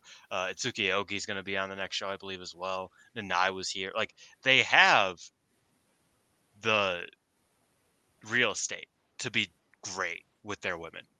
They just ain't. Um, and this is in our case. This match was good. Uh, I I thought Kurumi, like you said, is just I, Kurumi, another one who's just one of the most underrated performers in Japan right now. Like she is so good. The the thing is, um, she had a rough first couple of matches in Stardom after coming back from. Yeah, no, yeah, don't totally. I I I, will never and deny that. but, she, But like, but she found her groove. I think I don't know when it started. I think it was the the Dream Queen match when he started to Yeah. first break out. Like And she had a really was- bad match against Shuri. Uh, I thought the that match was fine. But yes, you're right. Um, Like like for for what they can do, it's pretty pretty bad. Totally. She- but then she she was the Stop, undisputed stop. highlight of the Triangle Derby. Like if you were gonna watch anything from that damn tournament, you watch Kurumi specifically. Um, and her ret- like when they returned earlier this like like earlier this month um with with Rista, we did like she had like one move and she just and it was sick. killed um just killed Caesar. She's really great and she was the best part of this match. Part of it, of, course, is uh, Michiko just bumped because she's a jobber. Janai Kai did Janai Kai things. Carrie doesn't want to do anything, and Nanae is Nanae. Yeah. No, yeah, and Yukari's mean, it was- also the one to get heat on. yeah. No, I think Kurumi and Janai definitely showed up. Uh, Michiko, I like I said, I still like Michiko a lot. Um, but she's Michiko. Um, now, Mi- Michiko's booked like when she loses matches, like when she is in a match that she's going to lose, uh, you can kind of tell because she is not trying as hard as she does when she's winning a match. Like I watched this one, and then I watched the match uh, from like more recently. I think it was uh, version sixty-one or something. Um, because this was version like fifty-nine, and I watched that match, and I was like, Michiko is trying so much harder because she's about to pin Yukari. Like that's so funny, and I, Yeah. I thought that was great. But you know, uh, great man. I don't know. It's it's it's it's it's weird. Yeah. They have that T Hawk. Uh, is it Shuji Ishikawa match? Is that what's it? what's Yes, that is. that's gonna be that's fucking insane. I'm gonna love that. But you know, yeah, that's gonna be a cool match because it, it's something interesting. Ishikawa doesn't lose that much. I mean, he loses often, and he will lose that match, but he doesn't lose that much. If he doesn't lose that match, stakes. I am so here for it. I love T Hawk, but it would be so funny. And I would be so rocking with it. and and of course they have um the de- debuts. I think in ring debuts of um, SB Kento and uh, Takuma, which is a big match for them. So there's going to be a cool stuff coming up next month, and of course typical woman stuff. Yay! then moving on. there. That's the pop. yes. Moving on from GLEAT, um, I quickly want to talk about. Did you watch the Mizuki Ando retirement show? I didn't. I didn't. Okay, I, I, I, meaning to. because I just want to quickly like mention two, Yeah. things. Um, Mizuki Ando, I think most people know her under her alter ego, um, Iger. Mhm. Um, had had her retirement. sh- Jesus, where is it? Um, had her retirement show on September 10th in the Korakuen Hall. 950 fans, which is a lot um, for Joshi show that it's like not a company. So she had her fans. They came here to to see her one last time retire. She had two matches, one under the Iger gimmick, together with Mayumi Ozaki against um, Hikaru Shida and Sakura Hirota. That was, of course, more the comedy match of the two, since Hirota and, and Aigo always have like the, the comedy in them. They had cool spots, but of course, you know, comedy match limited in ring quality wise. Was a fine match. Aigo pinned Hirota for one final time and they cried together, which was a cool moment.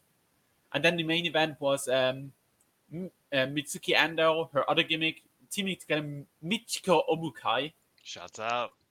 I don't know when the last time was she would like like an actual bigger match because she she wrestled in in, in Hime or something like that, but we never see that. She, she wrestled in GLEAT in 2021 yeah. just randomly. That's crazy. Um, they they wrestled against um, Saki and uh, Prince of Princess champion Mizuki, which is, is cool to see her outside of TJPW. Mm-hmm. Um, of course, Mizuki and, and Saki were in LLPW-X, the promotion. Iger, Mizuki Ando wrestled for most of her career from like the 2010s on. So she was kind of the mentor for them. And they had a fun match, nothing too crazy because of course it's it's just meet um, Mizuki Ando showed what she can do in her final match, in a final rematch. And Mizuki even um, even did the whirling candy, which she always does only big matches, which is cool to see here. And in the end, it was Mizuki pinning Mizuki Ando with the QT special. Um, and after that match, Mizuki Ando instantly challenged Saki to an impromptu um, five minute singles match that ended in a time draw when both started to, to cry. It was a cute moment. Um, overall, a fun show with with many ma- legends turning up afterwards. Lioness Asuka, for example, uh, talking to to to Mizuki Ando and uh, Mizuki Ando in the ring, giving her flowers and all of that. So to celebrate her career was the perfect ending. Yeah, shout out to Mizuki Ando. Um, real, real like legend of this business. Uh, excuse me. I, I believe I'm not 100 percent sure, but I believe she was one of the last trainees in original JWP before it split into LPW and um, JWP, you know, two. So you know, she was she's been here for a minute, right? Uh, and she was an LPW lifer pretty much. And yeah, I mean, more recently people know her as Aigo, and I, have always loved the Aigo stuff. I know some people it's not their cup of tea, but I've always really appreciated it. Um, and sad to see her go. She she's great. Yeah, it's always a, a good legend, good funny comedy match here and there. We're always there. She, um, she was thirty. She was thirty years in, so it's not like she had a. Yeah. it was cut short by any means, but you know, it, it's she was a great character. Um, yeah. Before we, we jump into the to the final two matches, um, I would quickly talk about another match that I watched. You didn't watch, I think. They came out today, actually.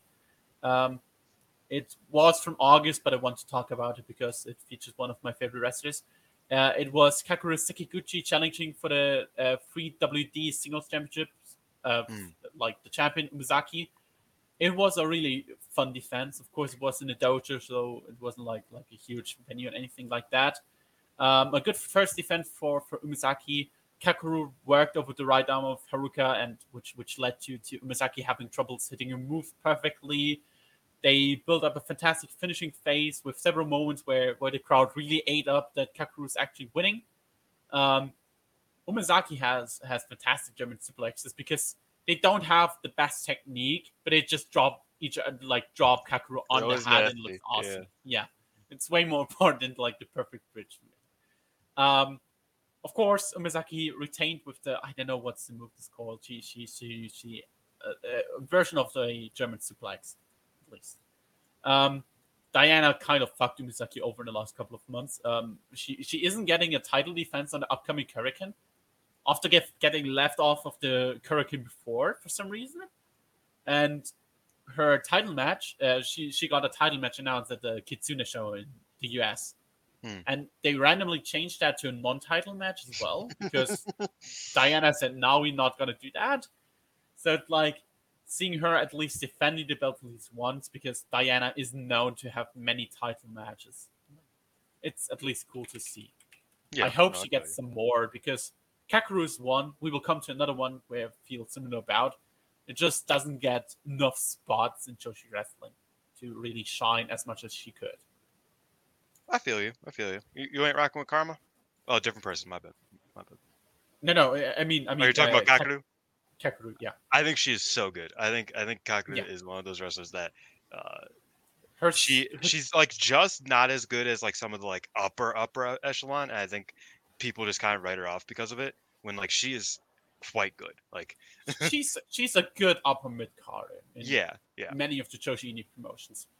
Um, uh, she she had this this match with with Himeka and, and Miyuki Takase and Natsupoi Mm-hmm. in Stardom on on a show, for example, was really good. One of the few times she actually got some kind of spotlight this year, sadly, outside of Oz Academy.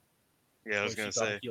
I was gonna say sh the companies that she is getting kind of pushed in are ones that are like, hey, I don't like the way you look. Change it. I don't like Um, you. Yeah, it's like it's like put Mm. on a mask, put on some makeup, do a weird hair thing. Just don't don't be you. I find that really fucked Yeah, up. I, I can so somewhat so, somewhat somewhat see why because she definitely lacks charisma in some form, but you know, Yeah, she's but, so you know. good at what, what she is, in my opinion. Yeah. I don't know. And then, of course, um, we move on to PJ. Um, Hmm. We rarely talk about PJ on this podcast simply because most of it is just not worth watching. But they had a two match stretch on a recent show. It was uh, September 23rd. Itabashi Green Hall that I thought was worth checking out. Um, I sent you it like yesterday. I think you watched it. I did. I did. So the first match um, was the Princess of Pro Wrestling title match. The belt got vacant after Chie Ozora and Kizuna Tanaka wrestled for the first time early in the year. I think it was uh, July, where um, Ozora separated her shoulder, something similar like that. Um, since that moment, I don't think it was even because of Kizuna, but since that moment, Kizuna is for me a shoot wrestler. He just breaks her arms. You know. Um, but that match was was was really good considering Kizuna's a rookie. Yeah, I was incredibly impressed by this match. Like genuinely, I, I it was so much better than I expected. Um, one of the better uh, POP matches I've seen recently. Um, Yeah. maybe not one of the better, but one of my favorites at least. I, I really loved this match. I thought it was great. Um, because you kind of expect the basics from Kizuna, and you know, Chie isn't like the most uh, how how how do you say it? The most extravagant wrestler. You know, she's not Yeah. the most um off the wall. She's pretty basic, you know, fundamentalist type of wrestler. So I wasn't expecting much from it, but they just did everything so perfectly that I was just like, you know what, this is it really got me. And I was watching this with my uh I was watching this in Discord. I was I was streaming it to a couple friends um, that were just kind of like passively watching it or not watching it at all. But one of them was like, "This Kizuna girl's really fucking good." I was like, "Yeah, uh, she's insane. Like she's only been in here for a few months and she's just absurd." So yeah, I mean, Yeah, it's Really it's good match here. absurd what the I, I said it to I don't know who I said it to to uh, Sam Numba. I don't know if you know him. Shout out to him. yeah, yeah, uh, earlier earlier this uh, today. The 2022-2023 rookies are insane. Um, just just disturbing. just to li- list them, um, like overall, not only in Joshi Indies, you have um, Hanako, who's in my opinion already getting it slowly together. She still definitely needs work. You have Kizuna Tanaka, um, Mhm. generational talent already. Uh, Azusa Inaba, who's already better than her than her sister at the same time yes, yes. Uh, okay, you're right. Yeah, like like Honoka, um, the other wave rookie, who's getting Mhm. it all together. Wakana Uehara, who's one of the most charismatic Joshis in the entire world, Mm. like in Japan at least. You have Toga, uh, who's also really good, and it's like some of them more.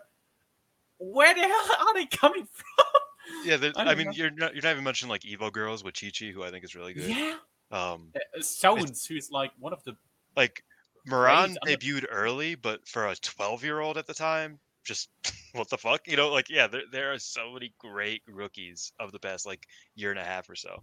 It's disturbing. Yeah, and of course, you know, Ki- Kizuna. Kizuna is like, it would be a shame if she wasn't good that early. Um, yeah. do you not like know how with who she all trained? I, I have a list. Uh, no, not. I mean, I know that she trained with like the wave people, but She trained with outside of the wave people. She trained with Yuma uh, Fuko, uh, of course, her parents. So Yumi Fukawa and Yeah. Minoru Tanaka, uh, Kaoru Kaoru Ito, Megumi Yabush, Yabushita. Uh, oh, you. That's why she's good. That Uh, yeah, Okay, then- then Yabushita then is course- the is a is a yeah. unsung hero of just technical wrestling. Then of course, um, Kurihara. She had like Kura, Mhm. like if, if you saw it, it it's uh, Kizuna had the gi of Kurihara. on. Yes, yes. So there's like, you know, four of the like best trainers in in like like, like that you can have with with Tanaka and, and of course Yabushita. That, that's like with the technical ability, and of course Kurihara is like one of the best Joshi wrestlers in the te- like in the last decade or so, outside of Yeah. Stardom and so. Or, or yeah, that that In late 2000s, early 2010s was like Yeah. she was one of the best in in that era. Yeah. There's She- likely many more. She, she, of course, she trained with Yumi Ohka and Gami, who also trained some of the best Joshi Yeah. in the world right now. I believe Gami is one of the greatest trainers of all time. Because you also look at how they how they like really developed because uh Kohaku, right? Um obviously obviously Kohaku had the had the gift of being trained by uh Chigusa first, but they really like brought out like that other like that extra level of of Kohaku. Um yeah, I mean the, the wrestling Joshi wrestling is in good hands with some And- of the and- rookies we got. And I'm, I'm pretty sure I forgot some of them because um, it's like, you know, I read them off Tokyo Sports with translations and so, so many names. And I likely forgot five wrestlers um, that she trained with. But if you have these talents training you, then you need to be good. Otherwise, you're disappointed. Yeah, No. I mean, and you're you're the the daughter of two phenomenal wrestlers. Um, you know, like it, two wrestlers, two phenomenal wrestlers who are very much like invested in her career. Like they very much are like setting her up to succeed as much as possible. Um, yeah. And they are com- like her dad. Her, fucking Minoru Tanaka's Twitter is just a Kizuna Tanaka fan account. That's it.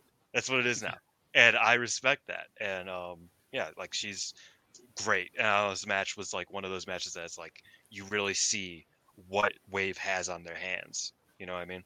And yeah, I don't know if you have seen much of Honoka, for example, but but Honoka is the, the better athlete of the two. Um, Yeah, no, I, I think she's great too. I, I think people like like are going like to she- look at Kizuna a lot more, but The- she is also two- phenomenal. These two will have a rivalry that's gonna be amazing. I, I already I dream booked three months ago a, a Mask versus Regina di Wave title match in like 2028 for the in, in the Hurricane Hall.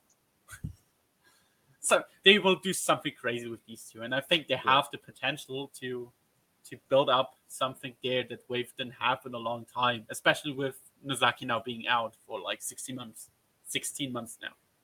So they Yeah. need something, and these two stepped up. And well, while they're rookies, they're still you know there. But yeah, of course, the match was was, was really good. You, the Tanaka was full on the arm work to re-injure the shoulder of GA. Um, she she locked in like many different armbar combinations, but GA always barely escaped. Like she, she was several times close to tapping, but never was, tapped.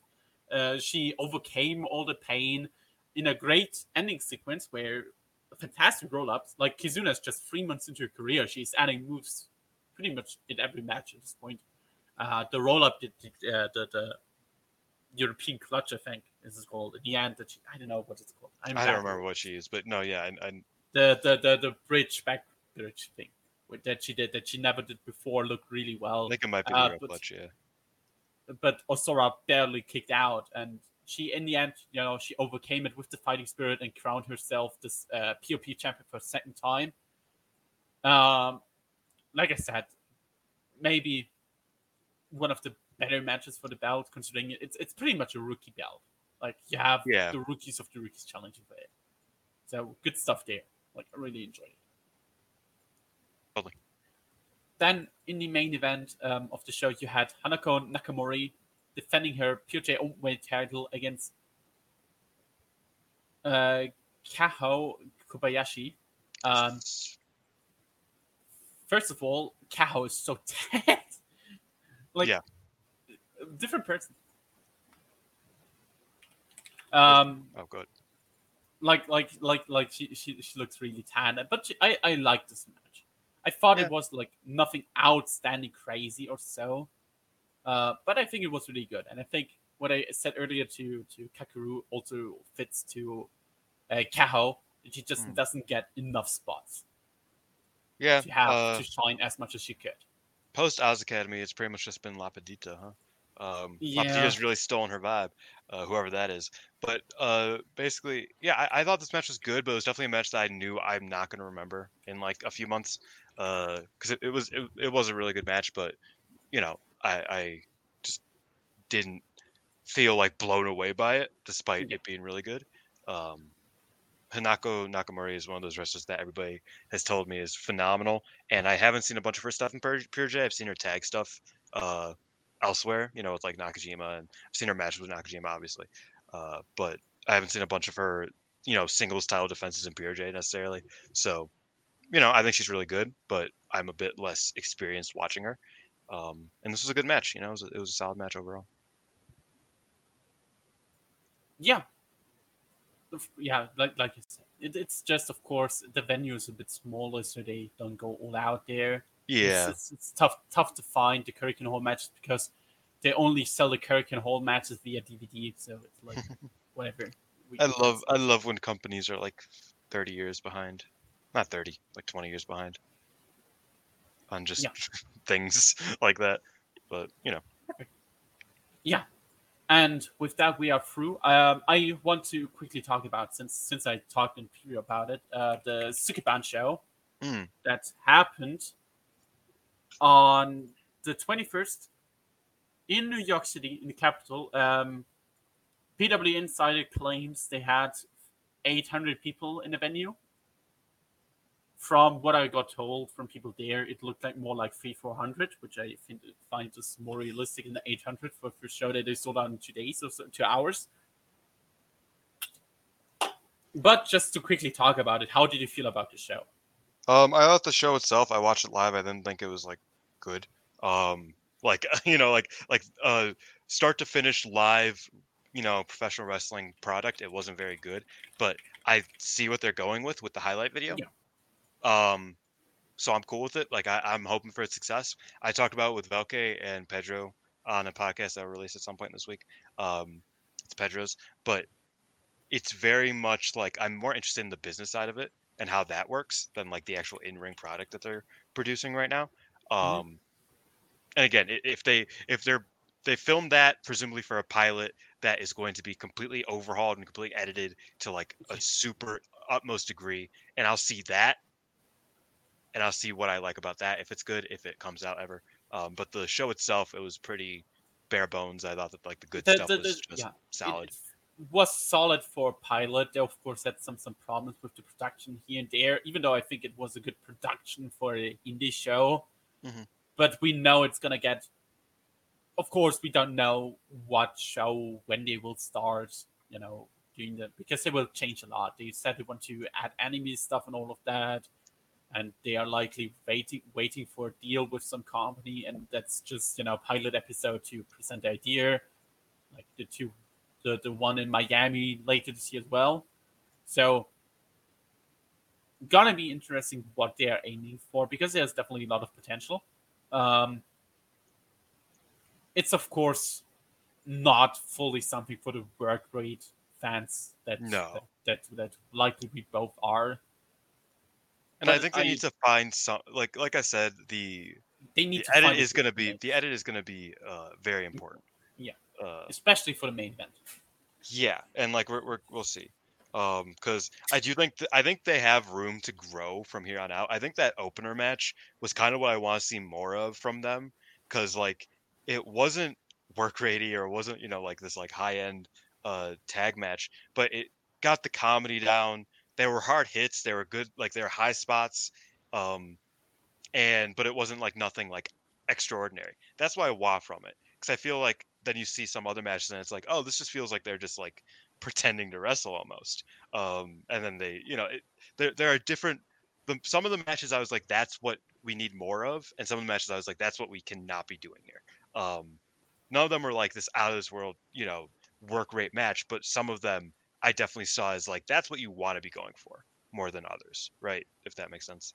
Yeah, definitely. Um, I, I think the, the, the, the first three matches show perfectly my opinion, because the second match pretty much was Konami, uh, Konami and phoning in. Okay. Yeah, that was Like- that was bad. like like okay, the the the Queen Takase gimmick where she just is outside of Chris. Okay, that's gimmick. You know, that's gimmick. It's okay. But like Konami was really phoning in together with Saki. They did like nothing for the first five minutes. hmm But then the uh, the uh, Stray Cat, which is Tomoko Inaba, and uh, Aoi, that was solid. Like that was what Yeah, you want. that- That, that was just was a like- per- that was a perfectly fine like TV match for a Joshi. Like that makes sense. That's what you're kind of going for more so. Yeah, and, Um, and the co-main event with with Commander Nakajima and Lady Antoinette uh, defeating the Harajuku Stars was like the Hmm. perfect way to introduce those two and what they are about. Like you've got a feeling about okay, what is every character all about? Aside of Konami, she was just Konami in a lighter form. But like you got a got a feeling from every character. Okay, what are they about? Uh, what are they gonna do and all of that? Um, so I'm I'm fine with that show. Of course, we will see how things are going long term. The the big thing about the show, of course, was the Konami debuting and the angle of the world title match with Ichigo Sayaka, Unagi Sayaka versus Commander Nakajima for the belt.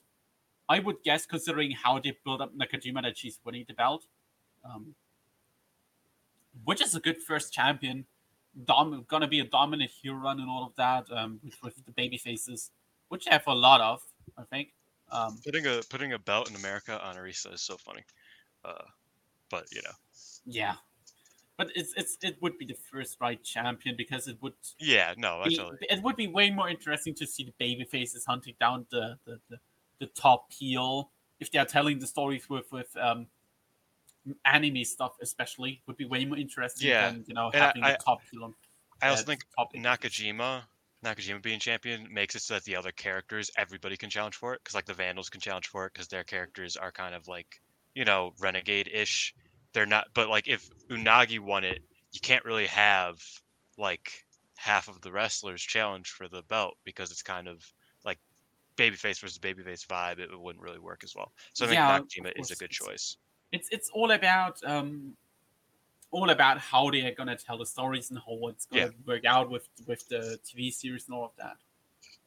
Yeah, and I'm excited to see like what it what becomes of it. I hope it, you know, at least I hope it makes the makes air somewhere, you know, and it's like what the true vision is for it. I hope that is uh, yeah, because it was you know, just kind of weird seeing because it, it felt like an indie show pretty much with Yeah. different characters. yeah, totally. So uh, before we finish up the podcast, I would quickly talk about or like preview the next month, Hmm. um, and what is happening there. And of course, um, we we talked about in GLEAT. Um, the the big singles match there is of course Shuji Ishikawa versus T Hawk for the for the G-Rex belt, um, and of course the debut match or the return match to Japan from um, SB Kento and Fu- uh, Jesus, different wrestler.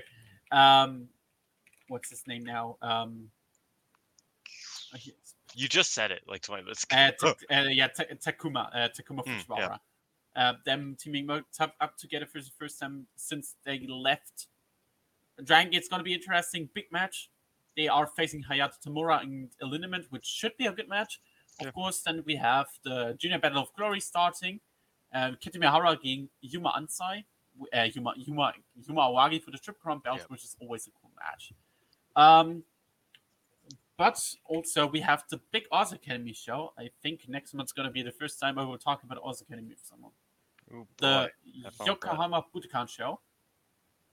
Um, they have in the main event Iroha challenging for the belt, which is quite interesting because Wait for the for the uh, three Yeah, three AW belt or the you know for, Oz for the belt? for the Oz belt, it's Akino versus uh, Iroha. Oh yeah, yeah, yeah. No, I remember. I got you. and then um, a death match, elimination match. Oh, I saw that. Yeah. Um, Seikigun, I think it's Maya, Maya Kakeru and Mayumi Ozaki against Tomoko, uh, Mio, and Nagayo. With the if the if it goes down to the final two, it becomes like a uh, Chain deathmatch. steel.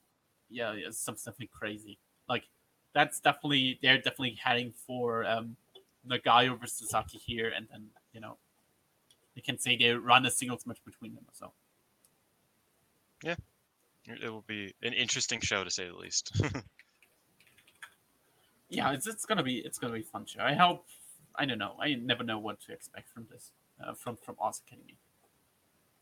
But otherwise, of course, we had um, two days ago when we recorded, but we will talk about it next month or whoever is gonna join me. Always a struggle to find someone. Uh, the Wave Show, Junior Cafes with Hikaru Shida versus Venny.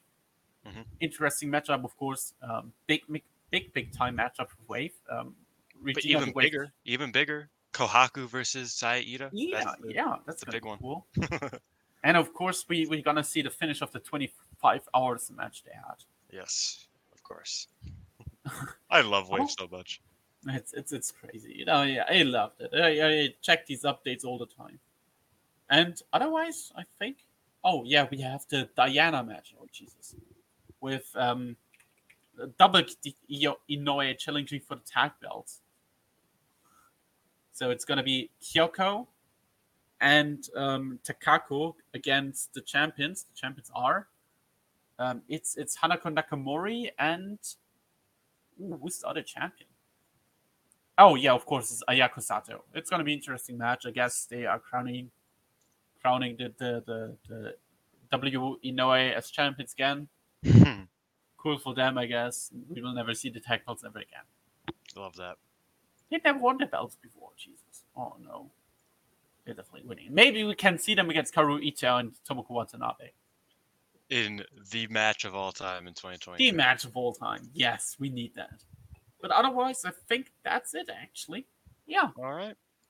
we stayed under the two hours. So Yes. it's, it's always it's always tough to stay under two hours with all the stuff talking about because I'm covering like 15 different promotions. Yeah, it, it's it's hard for me to stay under two hours too because I talk. I, a I lot, always but I always try to stay between one and a half and two hours. So. yeah. Y- yesterday I recorded for like three and a half hours, so I'm a bit lower energy today, and Alex is gonna get the worst of me tomorrow, so it's gonna be great. Yes. Yes, but with that, I will give you the chance once again. You can block all this stuff again. Your Twitter, of course, as well. Your podcast, where you write on all of that. Uh, yeah, my Twitter is at xxichiban because my favorite number is 21. I love Roman numerals, and I am number one. Uh, no Limit Wrestling Show uh, every month, pretty much on the Five Star Network YouTube channel. So go check that out. And Stardom Quest every Thursday it comes out. Um, same bat time, same bat channel. Talk about Stardom. Uh, I I am a funny guy over there, and I try to you know be insightful, even though I'm not really. So um, yeah, uh, Yeah. just get me on get at me on Twitter. That's where I'm posting everything. Uh, S- Star- Quest is a great podcast. I'm trying to invite myself for like five months now, but, but doesn't invite me. we'll get you eventually. We'll get you eventually. in the next Cup match. Yeah. Oh no, no. In fact, it'll be the opposite. Uh, I think I think you're less. You're more likely to like if Mike is off a show, then we're gonna get you in because then you're gonna be a little bit calmer. You know what I mean? it's like okay, we The can- we, we gotta we gotta review the new blood. uh, yeah, exactly. We're gonna get you on for new blood. no, just kidding. Yeah, Yeah, you can find me, of course, on Twitter at peps underslash wrestling. I think everyone who knows me um, follows me on Twitter. Uh, otherwise, I write the Joshi Guide on Wrestle Purist, and also I'm here and there on, on podcasts, other podcasts, but you will find me there. Um, and until then, we will s- see us. Like the next episode will, of course, be next month. I will find out who I find as a partner. I will likely hit up 20 different people. yeah. It's always tough. But until then, um, continue to enjoy wrestling. Thank you for listening to this podcast, and goodbye. Bye bye.